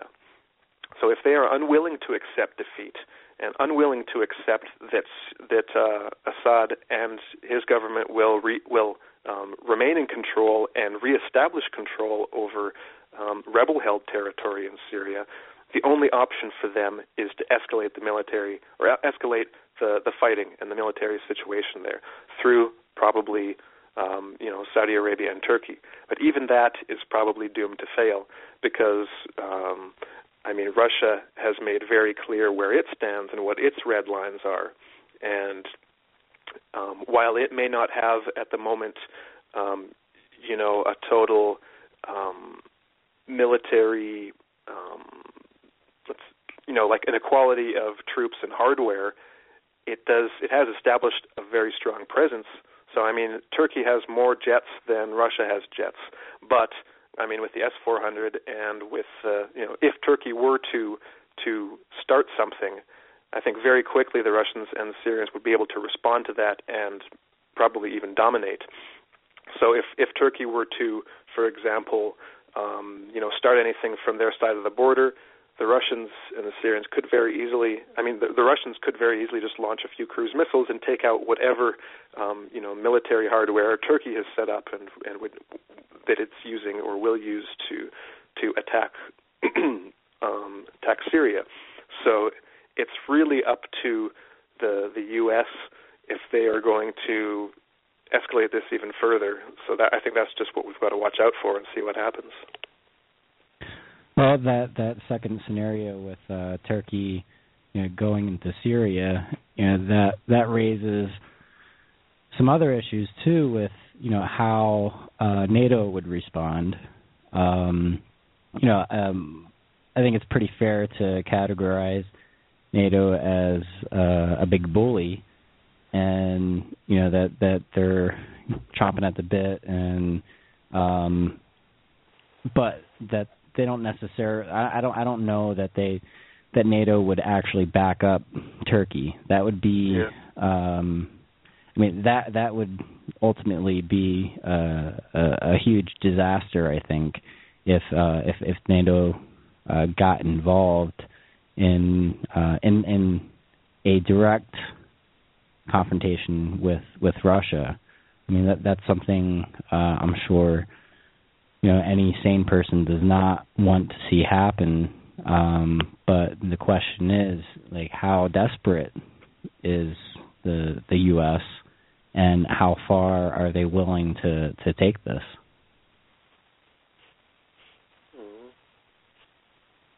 Well, are we? Um, well, I'll just say that uh, on, on this whole topic in general, just backing up a little bit, um, there have been such good pieces uh, that have been um, posted to S O T recently on the subject that every time I I read one that uh, that puts all of this into this objective perspective, um, especially when you have a guy like Finian Cunningham or or um, or even one of our own editors write a, a focus uh, that um, really conveys just how desperate and and upset and confused uh, you know the U S is by by these their plans going wrong. I'm inspired. Uh, just getting back to the theme of inspiration, uh, we've seen so much horror for so long.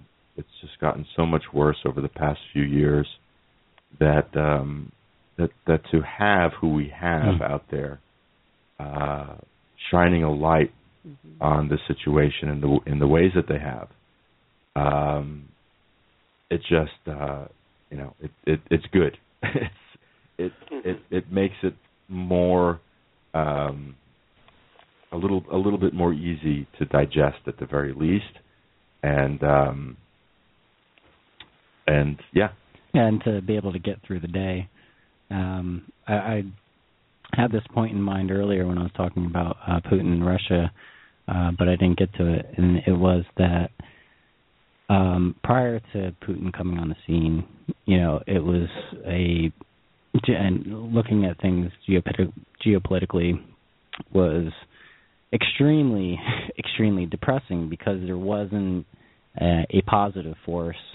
Um, you know, really active on, on, on the on the global scene, and you know, year after year, you know, looking at that was was um, very uh, frustrating, and you know, it just felt like, uh, you know, the, that the world was just this punching bag getting hit and hit and hit, and um, and, and it was hard, and uh, I remember at the time.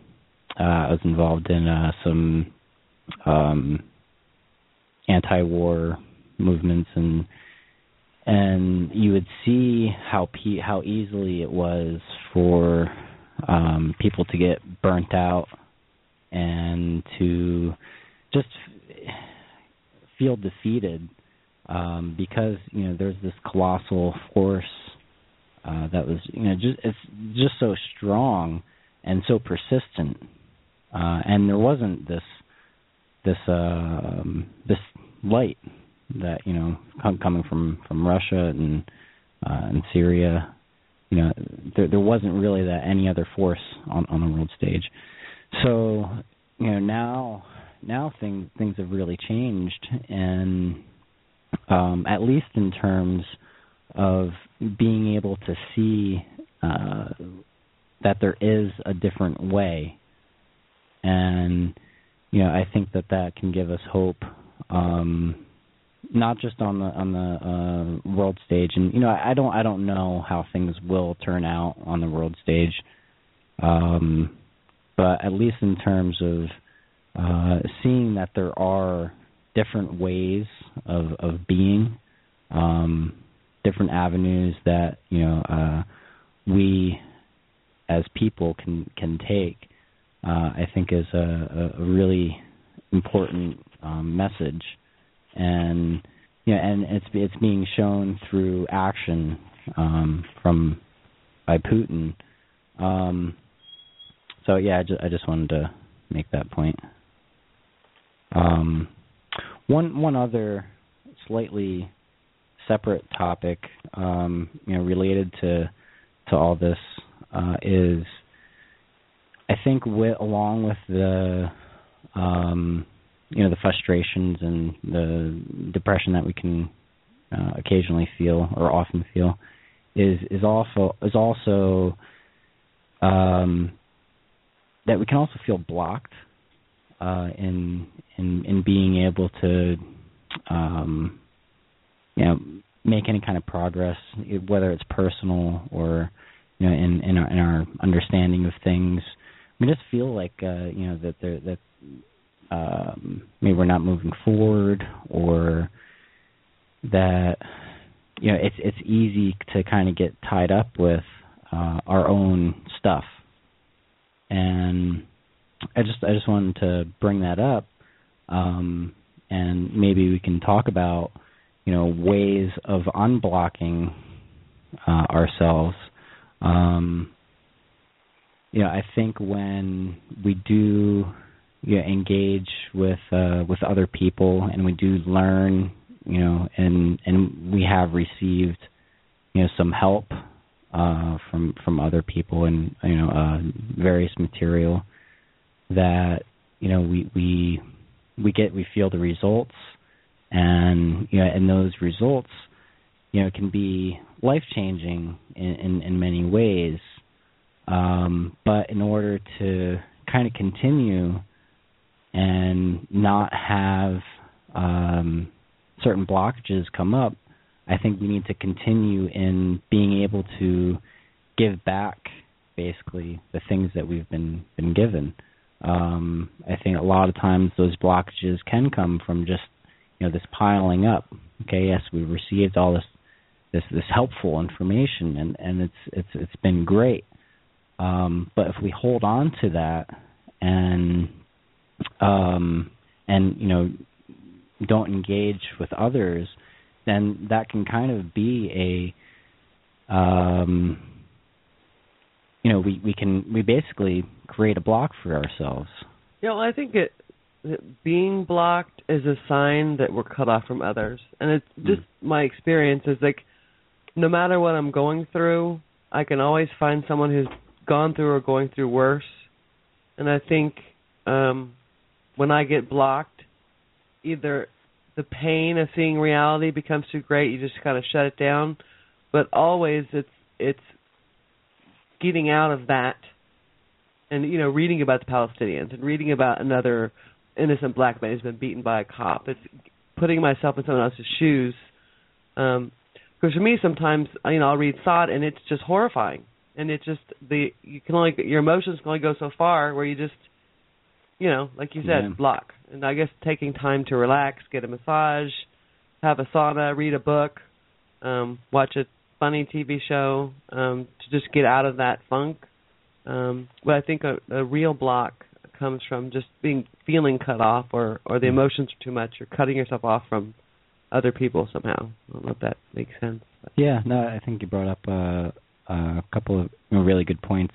Um, and one made me think of um, the Wetiko virus, which is a, a term used by Paul Levy. Uh, he was uh, interviewed by Behind the Headlines, and uh, there's a great show that people can look up uh, on the S O T Radio Network. And, you know, that is that the the Wetiko virus is basically, you know, when we're uh, when we come become consumed by our own stuff, basically. So what you're describing, Meg, of, you know, kind of getting outside of yourself and um, you know, looking at what's going on in the world, that that can be a way of, of you know, um, becoming unblocked from your own stuff. Absolutely. You know? And I think it gives you a sense of, of shared suffering. I mean, we've all had times in our lives that were really horrible to go through, and you can empathize with somebody who's having one of those times. I mean, whether it's the Palestinians mm-hmm. or whether it's the Ukrainians or whether it's, you know, anybody in the world. I mean, it gives us an opportunity to tap into empathy and compassion as opposed to, oh, my God, my, my life is horrible right now. Um, anyway. Yeah, and, and I think one of the one of the ways that anyone can do that is is just to engage more with the people in your own life, um, because it's very easy to just get caught up in our own suffering. And, you know, if we're depressed by what we read in the news, or if we're depressed on just what's going on in our lives, the easiest way and probably the best way to get out of that is to get out of ourselves for a minute and focus on others. Um, and that can be, you know, helping out someone else who's struggling in something, or just making making the, the people in your lives, uh, making their lives easier by doing something for them. And it can be just very small, simple acts, but by, by doing them repeatedly, that um, you know, you become a force for for you know for doing good in other people's lives. You make other people's lives better. And then, um, you know, hopefully that comes around to yourself. And just the act of focusing on someone else and focusing on being there for them, that will get you out of that rut. That kind of unblocks the blockage that's there. Um, so I think that's just the, kind of the, the first thing that people can do is just to stop focusing on, you know, how bad you feel and try to make someone else feel better. Because that's really the, that's really where the change that we're talking about starts, is in how you live your life, how we live our lives, and what we do, you know, with the people around us who are our lives. Um, because that, that's where we that's where we essentially start the creation of, you know, a new world, a new way of living, a new way of being. Um, that's where it starts.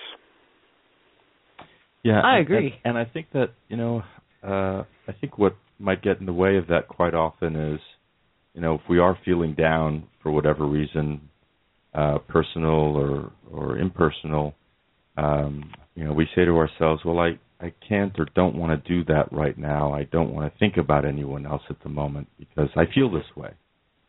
Uh, but that's kind of the, you know, that's kind of the, um, the block or the, or the lie that we tell ourselves uh, that uh, gets in the way of actually doing it. Uh, the way to do it is to just do it, and um, it's like um, it's like you don't know until you start doing it. Yeah. And then your experience of it uh, is this pathway to uh, sharing with other people, and um, and allowing them to have a bigger place in your own thinking and, and feeling than that part of you that is depressed or moping or, or kind of self-focused or self-absorbed uh, for that time. So, um, and, you know, that's that's why we read so many articles on S O D about, um, you know, volunteering and your time and, and going out and, and, you know, uh, enacting um, uh, compassionate behavior is such a beneficial uh, stress reliever, and um, it it instills well-being in yourself. Uh, the very act of focusing on, on the other person, um, and uh, and people people feel it, and people know it. Uh, when that, that act of generosity, uh, that spirit of generosity is, is given freely. And, um, and uh, yeah, I think we can, we can benefit from doing that as much as possible. Well, it seems well, and I think, I think that comes better. back to, to what, uh, you know, how the conversation that we're having today started about inspiration and the sources that we look to for inspiration. Because when we look around the world, I mean, we find the sources of inspiration in other people, um, in the things that they do, the acts that they do. It could be an act of kindness or courage. But then when we, you know, if you think about that for a second, okay, those are other people doing those things that are inspiring us. Well, then what is our, what is uh, what does our responsibility become? I mean, if we if we truly appreciate that inspiration that we receive from others, I think that the the reasonable conclusion to come to would be that we should then in turn be that source of inspiration for others. And because that's that's the only way it'll work. If if we need that inspiration from others, other people will need it. And who's going to do it if not ourselves? And so um, so we've got to be that source. We've got to be the, the, the people trying to provide that for, for someone, and I think it applies to everyone. So by doing these acts, um, you know, it could be by volunteering or writing an article or just, you know, sharing information or being there for someone, empathizing. And, um, and you know, that's how the, you know, the circle of life goes around, is that you've basically got to take responsibility and, um, you know, embody those things that you want to see in the world. Otherwise, they're not going to be there, and we can't... Uh, We can't just expect other people to do everything for us. I mean, we've got to be the ones that do it.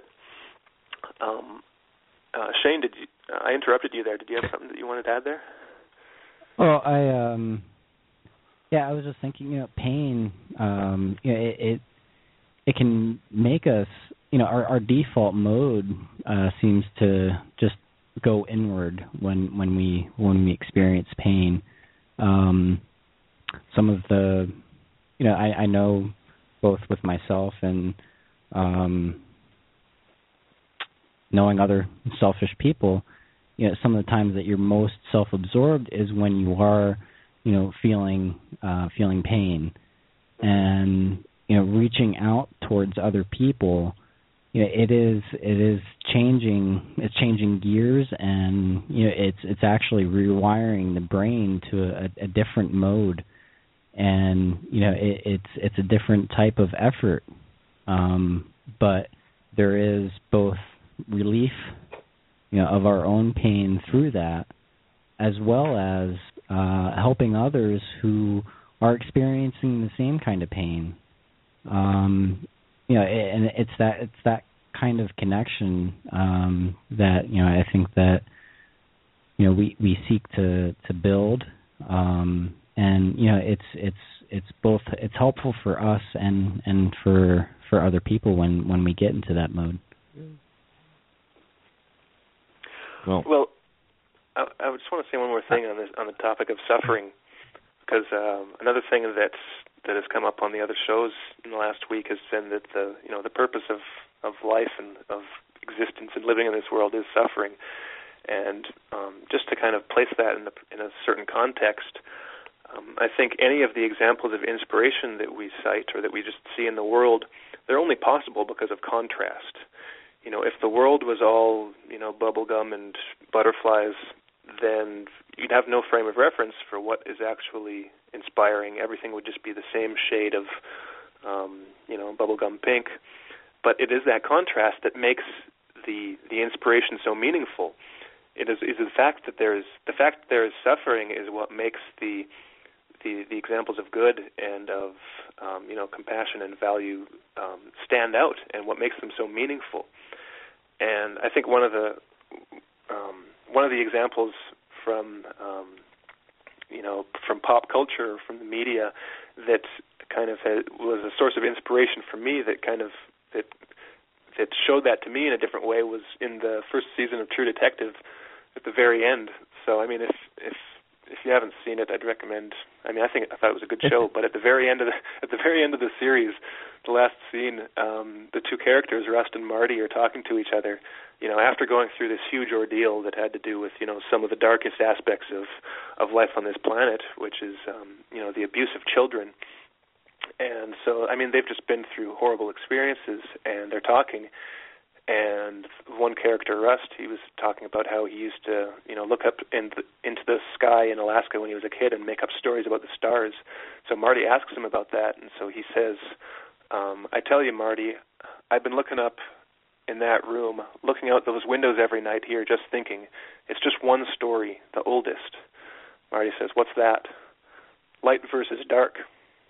Marty says, yeah. Well, I know we ain't in Alaska, but it appears to me that the dark has a lot more territory. Rust says, yeah, you're right about that. And then they talk a bit more, and then Rust says, uh, you're looking at it wrong, the sky thing. Marty says, how's that? And Rust says, well, once there was only dark. You ask me, the light's winning. And I thought, you know, when I when I first saw that, that it really moved me, because I mean, it's that yeah. there is that perspective. I mean, yeah, the the world is dark. There's a ton of darkness, but there are those little moments and those, you know, every example of of the light within that darkness is a source of inspiration. And so, no, no matter how dark it is, there is light, and I think we need to, um, you know, I would like to latch onto that light and and um, you know, just um, appreciate it. And be that source of light in the darkness. And I think that's all we can do. Yeah. Well, gee, Harrison, I don't even want to talk about any other stories. I had one more story I wanted to I, bring I, up. I, I just, I just want to, I just want to sit with with that, uh, okay. with that sentiment and anecdote. That would be a, a beautiful way to end the show for today. But um, no, we can. It's it's absolutely no, no. fine. It was beautifully said, Harrison. Really. Yeah, but Meg, by all means. Well, I, um, uh, well, drives me crazy. Uh, there's an article up. Uh, the d- a judge in Detroit um, basically lambasted one of the police officers for his brutality. And um, I was searching to, you know, confirm some things with the article, and the coverage of this is abysmal. I mean, I, I t- the judge's name, in case you want to search yourself, is Judge Vonda Evans. She's in Detroit. And um, she basically just called this cop for what he was. He got thirteen months to ten years for assaulting this, this black man. But the lack of coverage on mainstream news sites. I mean, that uh, you put, you know, any story, you know, from earthquake to, you know, police brutality, you'll get coverage from all over um, the Internet, different media sources, but that there was nothing there. And that's my first thing that really ticked me off. Um, but it's, it's like for the first time, there's a, a twenty-minute clip of her lambasting this officer, and there's a shorter clip um, that we were going to upload, but Blog Talk said no, wouldn't allow us to do it. And it was inspiring to me because, you know, I have a legal background, and judges are kind of God in the legal world. And for her to uh, sentence this officer, the guy wasn't killed. He was hurt. He's got some brain damage. Um, sends a ripple effect out uh, in a legal community like that, especially in Detroit, um, to to give this officer jail time, prison time for what he did to this man. And I thought that's important and an inspiration. I mean, she's just one person sitting in a courtroom, um, a former lawyer, now a judge. Um, and I, hopefully it'll make a difference. I mean, the, the fact that she did that, but the lack of coverage bothered me. I mean, normally you can find it at lots of places, but I couldn't find it many. So, and, and basically she kind of tore him apart. Yeah, I'm, I'm going to pull some quotes here. I've got, I've got some... some I want to give you an idea of what this cop was like, okay? Um, this is a tweet that he sent to his friend. Um, this was a couple months after he attacked this guy, Dent. Uh, he says, "At least give me that satisfaction of knowing you're out there beating up niggers right now." And Melendez had texted to this other cop, and the cop replied, "L O L, just got done with one," okay? Um, this cop has been is called RoboCop, apparently because of his pre- predilection for violence against people. Um, he's been in trouble for falsifying reports, uh, killing innocent people, um, planting evidence. He's a complete slimeball, all right? This is He needs to be off the streets, needs to be in jail, and this the coverage of it is abysmal. I mean, I, you, you could, I read probably six or seven different articles, and each news site would pull stuff from her, this this woman's thirty minute, this judge's thirty minute diatribe, mm-hmm. and it all didn't paint the picture. You know what I mean? It was just, I don't know. It just bothered me that there was no coverage of this stuff, and this guy is a real, a real scumbag. Mm-hmm. Um, anyway, and and the judge herself was a, a black woman, right? She was a black woman, yeah, and you she's visibly disturbed. You can see it in the video um, by this. I want. I'm just going to pull another. Um, something that she said to him. She, in some part in the testimony or when she was talking, she said, uh, the one image that struck out to the court was looking at Mister Dent in his cell, shaking his head in disbelief of what had occurred to him. If his conduct was indicative of what he was thinking, I would have thought this. What crime did I commit being a black man in a Cadillac stopped for a minor traffic offense by a group of racist police officers looking to do in a N-word? Um, she she really she really brought home the outrage, and I'm ticked off that there's not more coverage. Maybe there will be in the next few days, other places, but it's an important message to send to the legal community in Detroit. It's an important message to send to cops. It's an important message to get out there that at least one judge spank them, you know? And she's got a career. She's got to deal with these criminal defense attorneys and these prosecutors and these cops every day. Mm-hmm. Um, so I think it was a huge risk on her part to do that. Um, anyway, rant over. Well, regarding the lack of coverage, I think it speaks to what Elon mentioned earlier, is that, you know, inspiration is dangerous uh, to, you know, this, this system in which we live. And because like that awakens people's humanity, and Absolutely. when when you listen to this this judge speak, it does it awakens your conscience, and you know, and and there is some, uh, you know, it, it's it's it's both a relief to hear, you know, somebody say this was wrong, you're responsible, and you're going to jail, and you know, it, it's it's a relief. And at, the, and at the same time, you know, it, it is it it speaks to, you know, just the um, injustice of, you know, the event, and that's what we, uh, you know, is so rare in, in the United States. No, like these uh, corrupt politicians, these um, barbaric police, you know, they're not held account- accountable. There is no accountability. And so it is uh, inspiring when we do see a judge of conscience, you know, speak out and take action on on these things. Yeah, absolutely. Well, just a couple of more quick articles here that um, I found inspiring.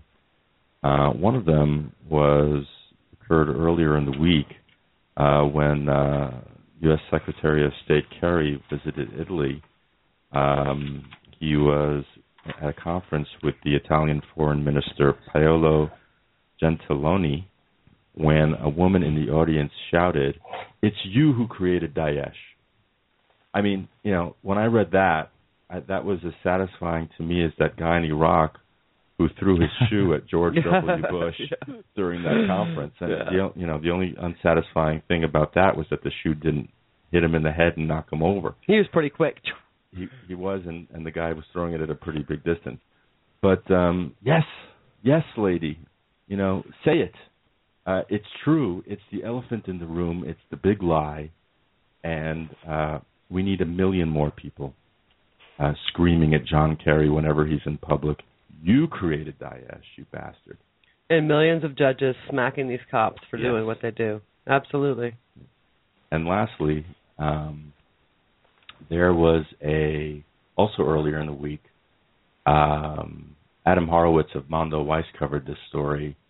Um, apparently, there was a group in New York City who uh, reproduced a, um, for, for folks who don't know, the New York Times is this bastion of kind of uh, establishment views. It's um, it's along with perhaps the Washington Post and very few other newspapers in the U S, uh, really considered to be, you know, the kind of bottom line establishment Um, newspaper, even though occasionally you hear a story that uh, kind of goes against establishment thinking in, in Washington. Um, you know, when Vladimir Putin wants to place an ad in, in uh, a newspaper in the United States and write a letter to the American people and government, he places it in the New York Times.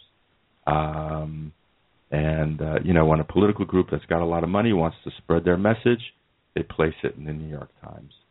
Um, in any case, uh, a group had reproduced a a very good kind of facsimile of the New York Times earlier in the week um, that said that um, the New York Times is announcing a new editorial policy towards Israel-Palestine, and that they're making changes with the editorial policy, and that the changes are going to be an attempt to address address both realities on the ground and the concerns readers have expressed about fairness in our reporting.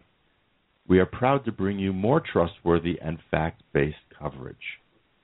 And um, with this, uh, and, and the reason they're doing this, of course, is because the New York Times almost always comes down on the side of Israel. Always. Um And so whoever put together this supplemental that, that they distributed all around New York, thousands of people got it, saying, you know, very cleverly did their own kind of editorial, the New York Times. Um, so that inspired me. I thought, I thought, shit, that's really, that's wonderful.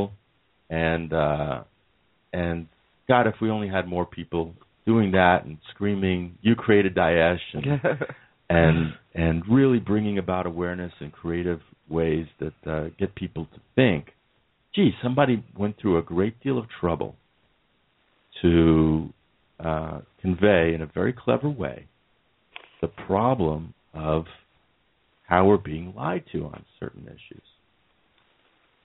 Yeah. That's inspiring, Elon. Well, I thought so. That's inspiring. Anyway. Did we have anything else we wanted to cover this week before we say good night or good afternoon? I, I think I'm all out of inspiration for the day. Well, hopefully, um, hopefully our listen, listeners are both uh, inspired and will will will seek to inspire others um, as we as we move forward in these dark times. We all need a, a bit of inspiration. Harrison said earlier, "Be the light." Uh, well, the light is winning. Well, that too. Yeah. Be the light you want to see in the world. Absolutely. And uh, on that note, um, thank you for listening today, everybody. Thank you for our chatters for chatting and chiming in, and uh, for Stephen calling in and sharing your thoughts on things. Uh, don't forget tomorrow, Behind the Headlines, at its new time, uh, twelve noon Eastern Standard Time. Uh, next week, the Health and Wellness Program at Friday, ten a.m. And um, we hope all of you uh, remain safe and well and wise and strong and hopefully a little inspired. And thanks for listening. Inspire each other. Uh, thanks for listening, everybody. Take care. Bye-bye. Bye.